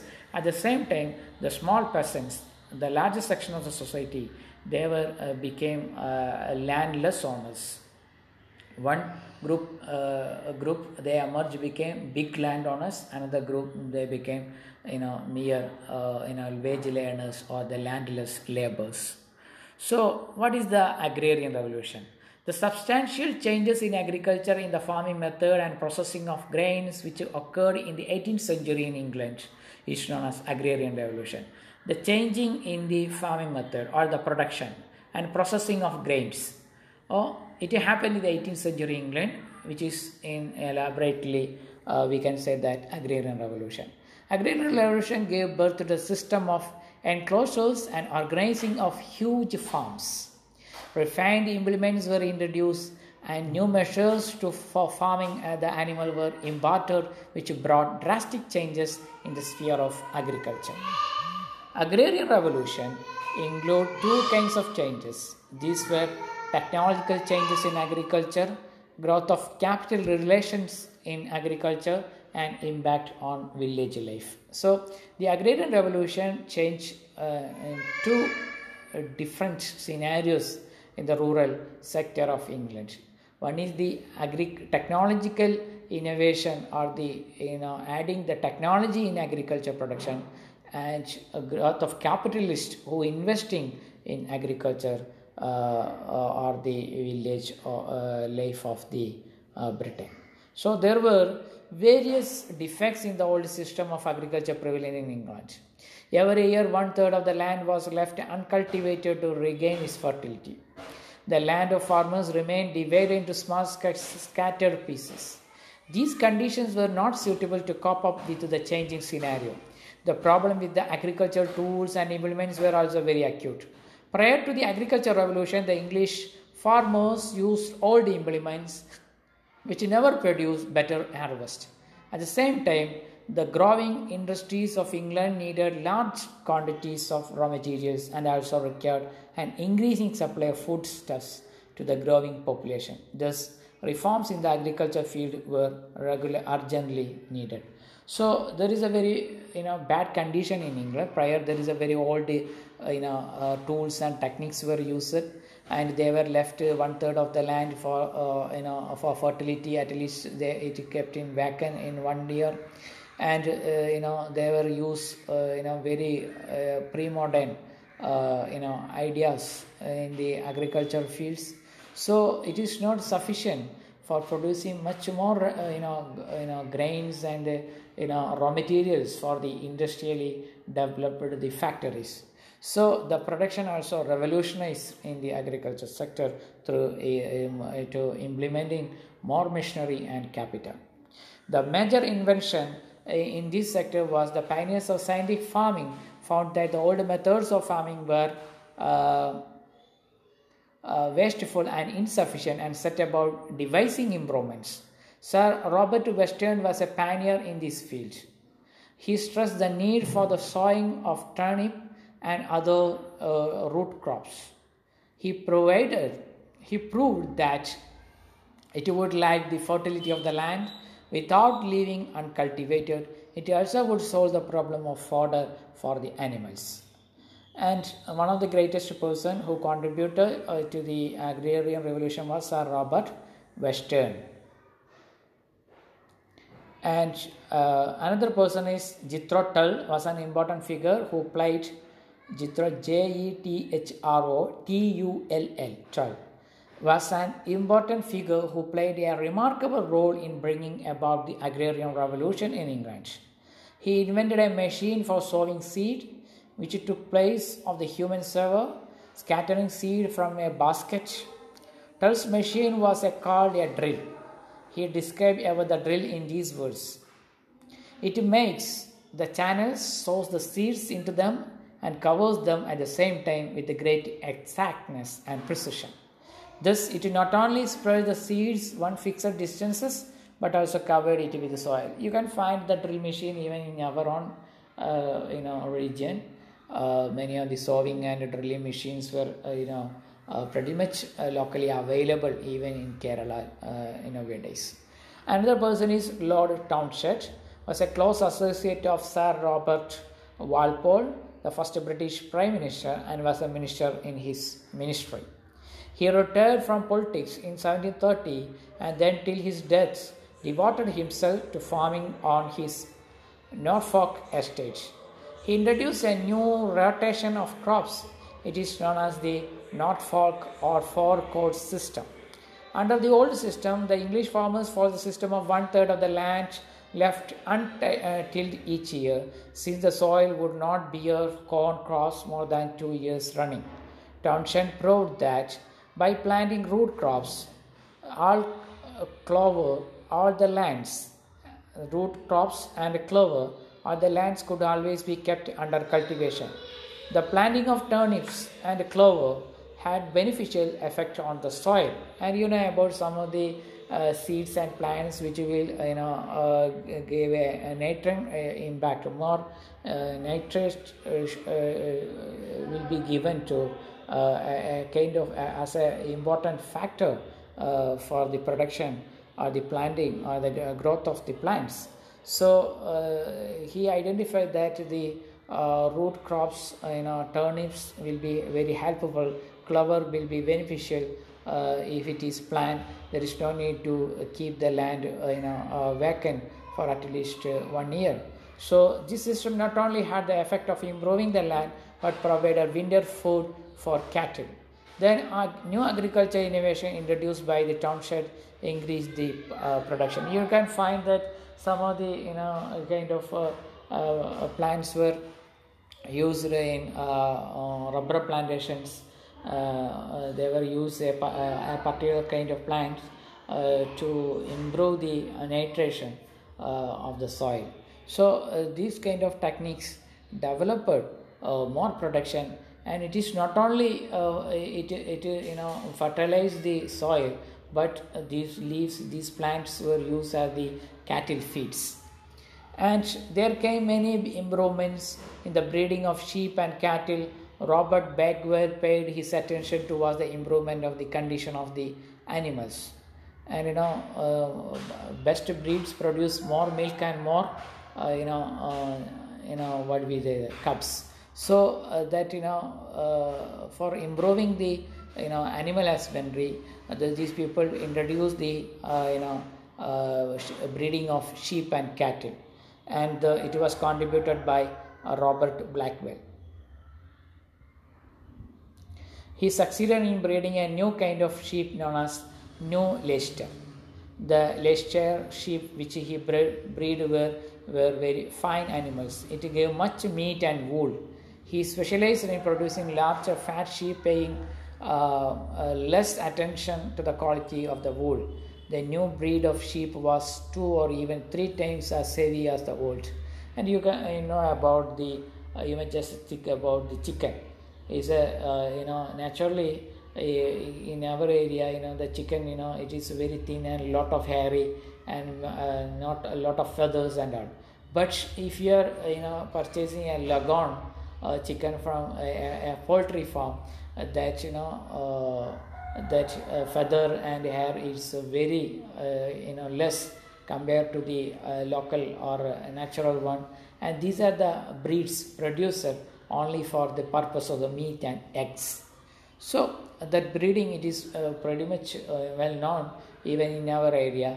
People were you know use uh, in, in the poultry farms and even in the cattle industry the people were using the best breeds for getting more milk and meat.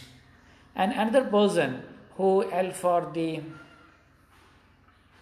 uh, industrial uh, or agriculture revolution was Sir Arthur Young, a very famous person among the reformers of the agriculture sphere. He studied the problems concerned with the agriculture and wrote books and pamphlets to convince the people about the need of improving agriculture.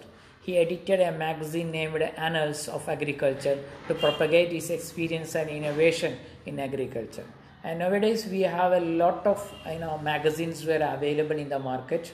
Uh, Mathrubhumi, Krishi, Patriga, Mitram, and even uh, you know some of the you know corporate uh, you know uh, organization was giving uh, you know award for the best farmers and best uh, you know agriculture innovators and even uh, even our uh, day-to-day television also broadcasting some of the segments related to the animal husbandry fishing farming and you know uh, they also uh, giving certain ideas about the breeding different kinds of uh, good uh, you know uh, seeds and breeds uh, uh, much available in the you know agriculture field. So you know uh, the, these men who introduced a magazine animals of agriculture. Uh, his name was arthur young and he through his uh, you know propagate uh, his experiences and innovations in agriculture he founded several agriculture societies and farms farmers clubs and worked for the establishment of board of agriculture. So we will discuss more in the next class. I think it is a little bit uh, yeah uh, so we will discuss more in the next class thank you have a nice day today we discuss the factory system agriculture revolution and of course uh, one more topic we uh, uh, discuss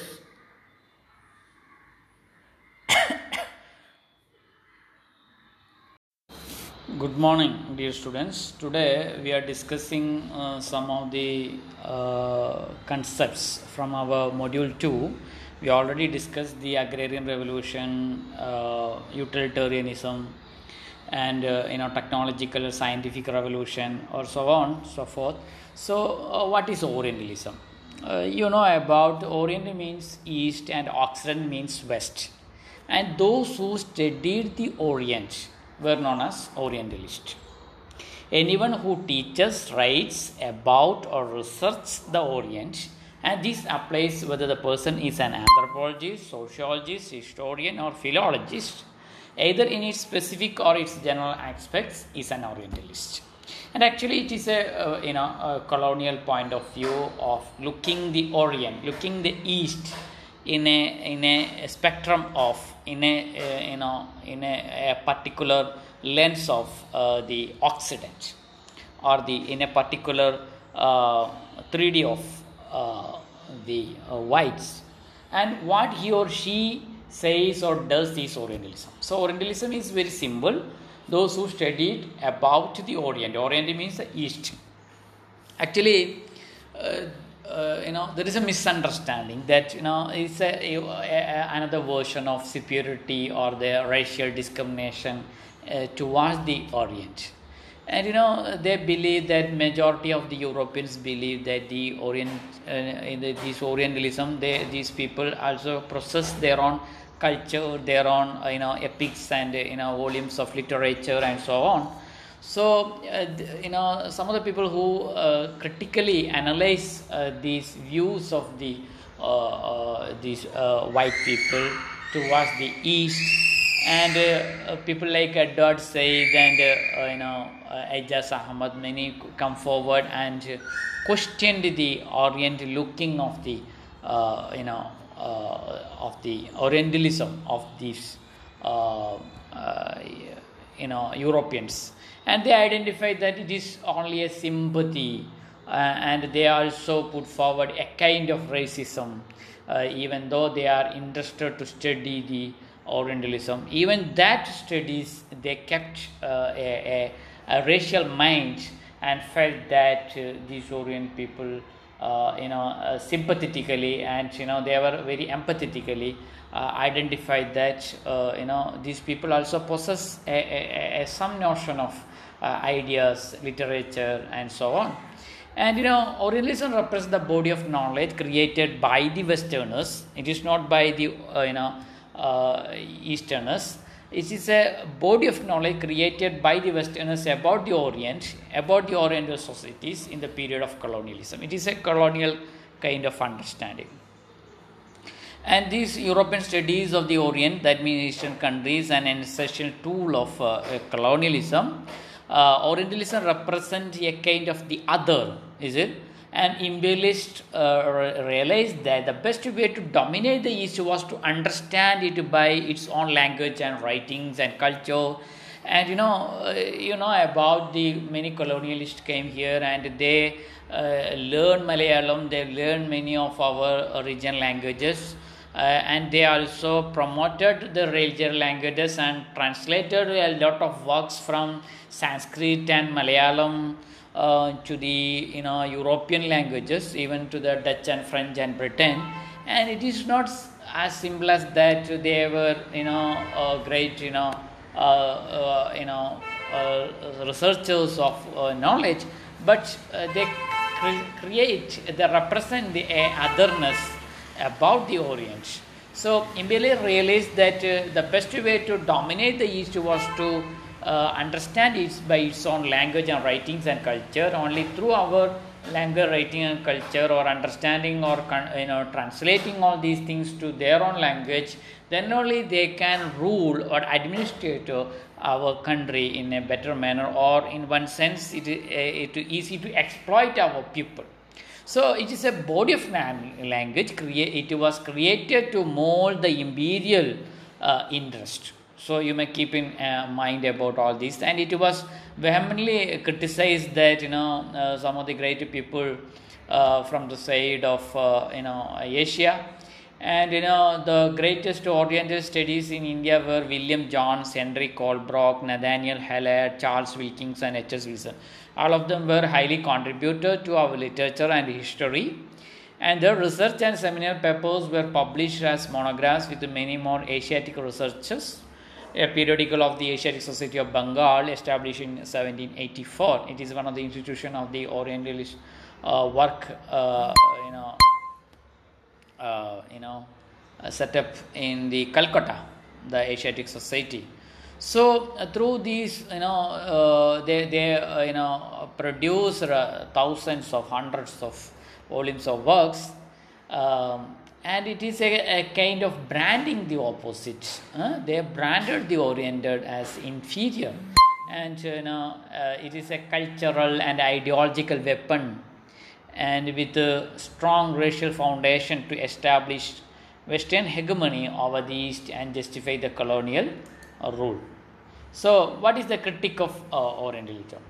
uh, we already said about the greatest scholars from Asia. Whenever after the you know uh, decolonialization, after uh, you know uh, many of these Asian countries were liberated from the clutches of the colonial yoke, and many come forward. Great scholars like Edward Said, Talal Asad, Abdullah Lahori, Aijaz Ahmad, Romila Thapar, K.N. Panikkar. And you know, they uh, started questioning the very Orientalist construction of the East. And uh, you know, it is not the study about the Orient about the Orient, but this Orient were studied by the Occident. Is studying or analyzing by the West. That is the problem, and there is a racial or in a colonial you know hegemony or a colonial uh, racial arrogance in the studies itself. Anyway, uh, this Edward Said he is a, a, greatest one among all these uh, critics of the Orientalism, and he published his master work, and it's named as Orientalism. Uh, it was in 1978. He vehemently criticized the Orientalist formulation and the exploitation of the East in the disguise of the civilization mission. Uh, uh, you know, Edward Said put forward the idea is that Orientalism is a Western style of for dominating, restructuring, and having authority over the Orient. So Said identified that it is nothing but to the seeking the knowledge or identifying the great reservoir of Indian or Asian uh, culture or their uh, literature, but it is a kind of a, a, a style of uh, dominating. It is a restructuring, and you know it is a way of you know racial superiority over the you know Orient by this Occident. So according to Said, the West has created dichotomy between the reality of the East and romantic notion of the Orient. So the Middle East and Asia are viewed with prejudice and racism, and they are backward and unaware of their own history and culture. So, you know, uh, this is the best way of uh, identifying what is Orientalism. And Edward Said, Uh, you know, uh, his own uh, volume of works, uh, you know, criticized the way uh, the Britishers or the colonialists looking forward the uh, Orient and all. And we already men- discussed about the utilitarianism, William Bentham and the John Stuart Mill, J.S. Mill. And another topic in this module, we can conclude this module today beginning of party system in England. The last 10 years of Charles II's reign, I will give you the notes of these classes.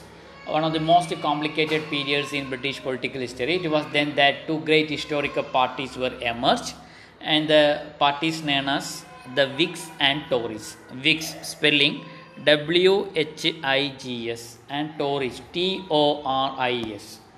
And uh, Danby played a remarkable role to form a court party, later called Tory, uh, then Conservative Party, based on devotion to the Crown and the Church of England. So, Tories means those who were, you know, supported the Crown, administration, or the Church of England, or the tradition, or the conservatism of the Britain.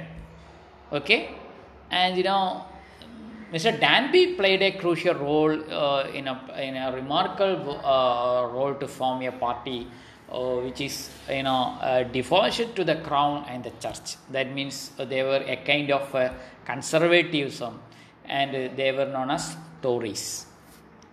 And opposition to the court party, court means those who were supporting the crown and the church and the opposition to the court party, a counter party uh, developed and it later called was Whigs, W H I G, and then they were known as liberals. So there is a two party system, one is conservative and another one is liberal. The conservatives were the devotion to the church and the uh, crown, and the liberals they were the opposite of the uh, opposite of the uh, church and the uh, tradition of the crown and it is known as the Whigs. The founder of this party was Anthony Ashley Cooper, Earl of Shaftesbury. He was one of the greatest pioneers of English politics. Anthony Ashley. So he was the first organizer of popular opinion outside the House of Commons.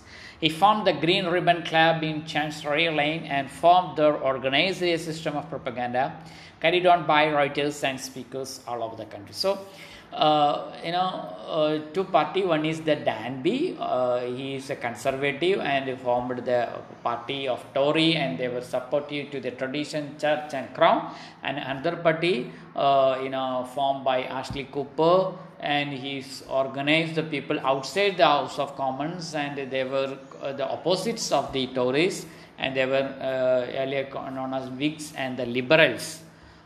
So uh, there is a, an important ex- episode in the party system, development of party system in England. It is known as exclusion bill crisis, a period between 1679 to 1681. And we can just check it out. What is exclusion bill crisis? Uh, a party system in England was closely associated with the issue over the exclusion bill in the English political usage. The term Whig and Tory derived from the faction conflict of the exclusion bill crisis maybe in your mind you know if you are listening the class you can you, there may be a question about how the uh, these two party system comes to emerge how, how the from word you know particular point a particular incident the whigs and tories developed so when factions the whigs sought to exclude charles ii's brother james duke of york who was professed a roman catholic from eligibility to succeed to the throne and the other faction insisted the invaluability of the chain of succession and necessity of acceptance of their legitimate heir. The Whigs asserted the right of Parliament to determine the succession to the throne and the people's right.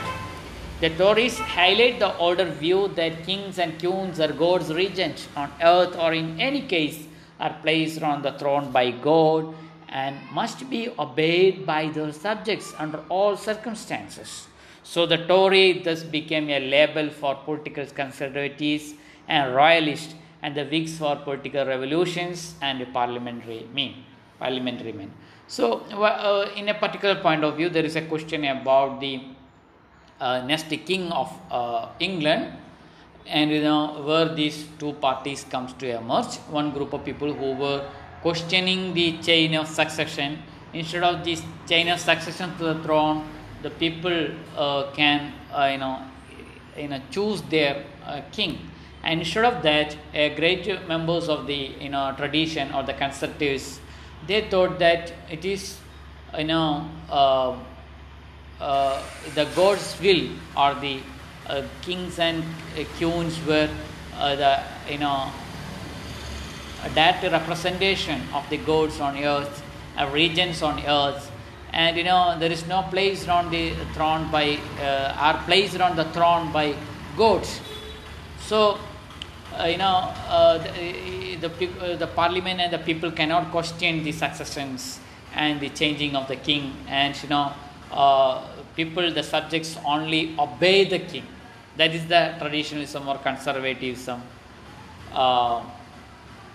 and these you know people though believe that about the uh, there is no interference of parliament or the people into the succession of the kings or the conservatives who support the church christianity and the parliament were known as tories and those who were questioned through the parliament through the political revisionist people also have a say to choose their you know king and so on so there is a split in the, uh, you know, it is known as in the history the exclusion bill crisis in Britain, and uh, it is related to the uh, Charles II's brother James Duke of York in, of York. you know, he's a you know profound Catholics. you know about the history of the Glorious Revolution and the Britain, the you know majority of the British who were the Protestants and Anglican reformers. And you know again uh, when these roman catholicism comes to the power many of the people were you know uh, you know afraid uh, that you know roman catholics again you know uh, trying to uh, mobilize their uh, you know their church politics and suppress the the ideas of the puritans and the protestantism so uh, there is a, a, great faction among the uh, society. One is the conservatives, uh, Tories, uh, another one is the Whigs or the parliamentarians. That's all about the exclusion of bill crisis. And uh, uh, we have one more topic the Chartism and trade unionism we already discussed. And uh, the last and final of today's discussion uh, laissez faire policy and uh, English economist. You know about the English Revolution or the Industrial Revolution and the Scientific Revolution. It is, you know, uh, improved, developed. The business became in a very, uh, you know, uh, it, you know, developed into a uh, world market and uh, the british they created their own business worlds and managed their affairs in their own way. Through the geographical exploration and you know gigantic companies and factory system they produce the volumes of uh, you know uh, finished goods. And they also need for their own uh, you know country for their own finished goods for the you know a, a place for their sale. And the growth and prosperity of the capitalist class prompted them to introduce the theories protecting their rights and vested interests. So the cap, the fa- uh, factory owners, the capitalists, they want to develop their own. Uh, they want to protect their interest and their rights. So the theory of laissez-faire was one of them. It is a, a capitalist or the you know uh, industrial outcome uh, of the you know uh, Britain. The term laissez-faire was coined by French economists known as physiocrats a group of uh, economists who were known as physiocrats. And the laissez faire, leave things alone. Let us alone. That means never ever interfere in the business. Government, the best government is the least ruled government. That is a common saying. So, something like that. These physiocrats, they developed economics. Uh, an idea is that uh, let them business free from the clutches of the administration and all never interfere the business whenever the business party the adam smith is one of the greatest personality who put forward the theory of laissez-faire and another one is uh, ricardo.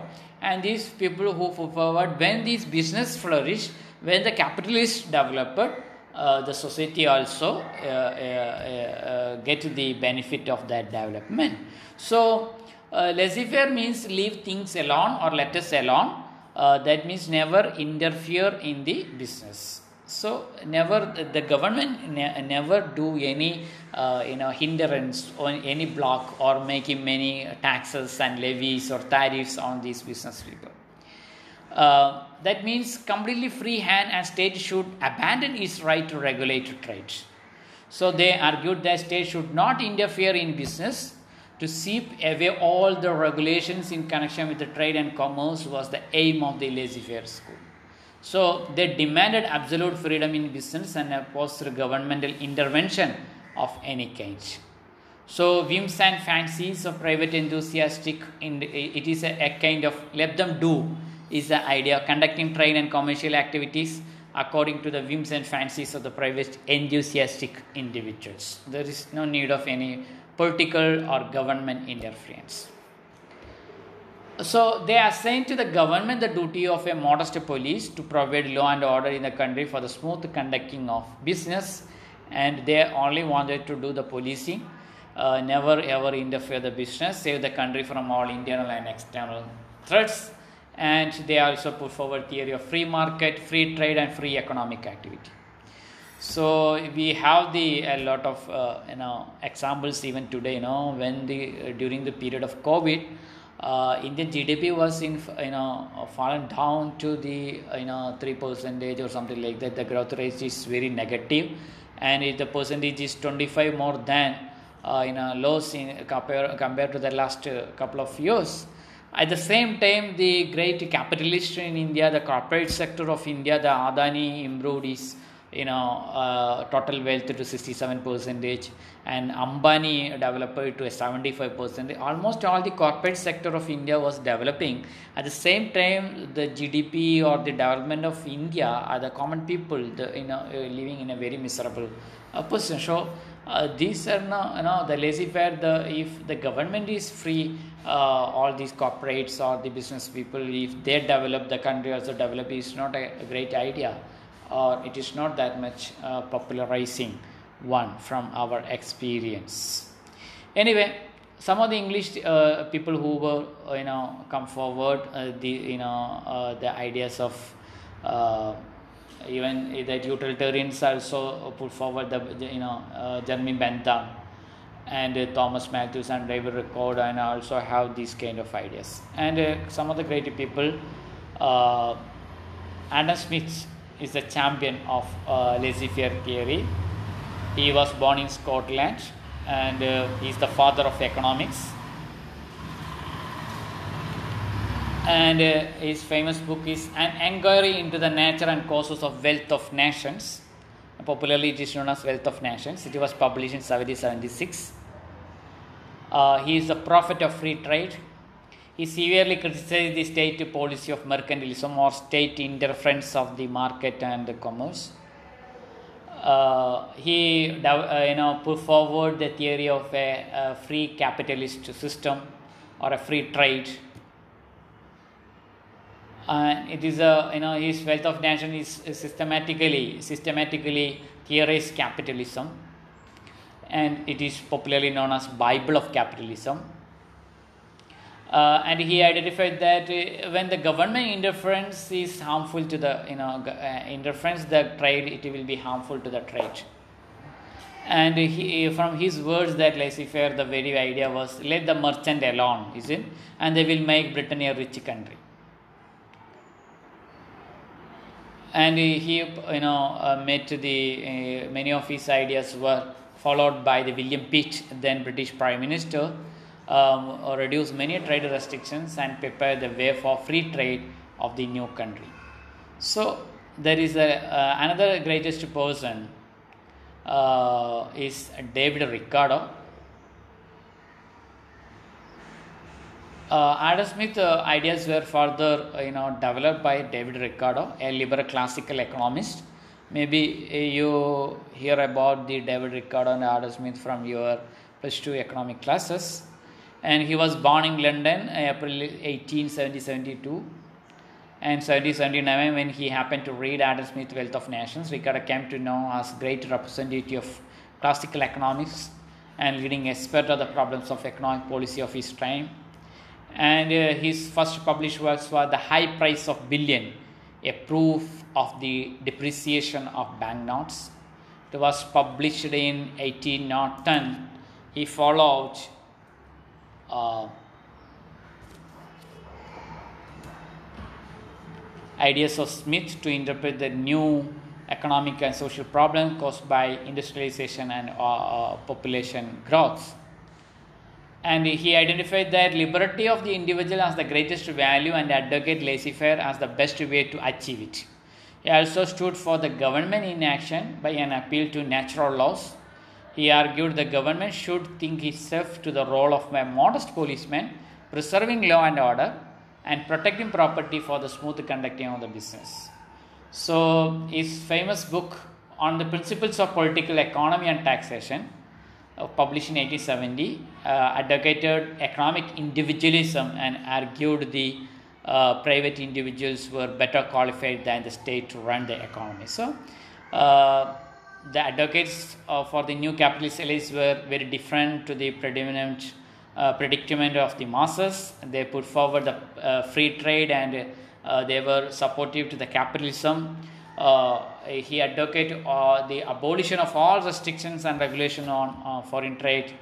Uh, in short, uh, laissez-faire was a social theory designed to promote the vested interest of the capitalist class. So that is enough for today. Uh, we discussed almost all the important topics of the topic of second module. Uh, we covered the utilitarianism, Orientalism, agrarian, scientific, industrial revolution, uh, and you know Chartism, party system, and I will also share some of the notes of about all these things. Okay, thank you. Have a nice day.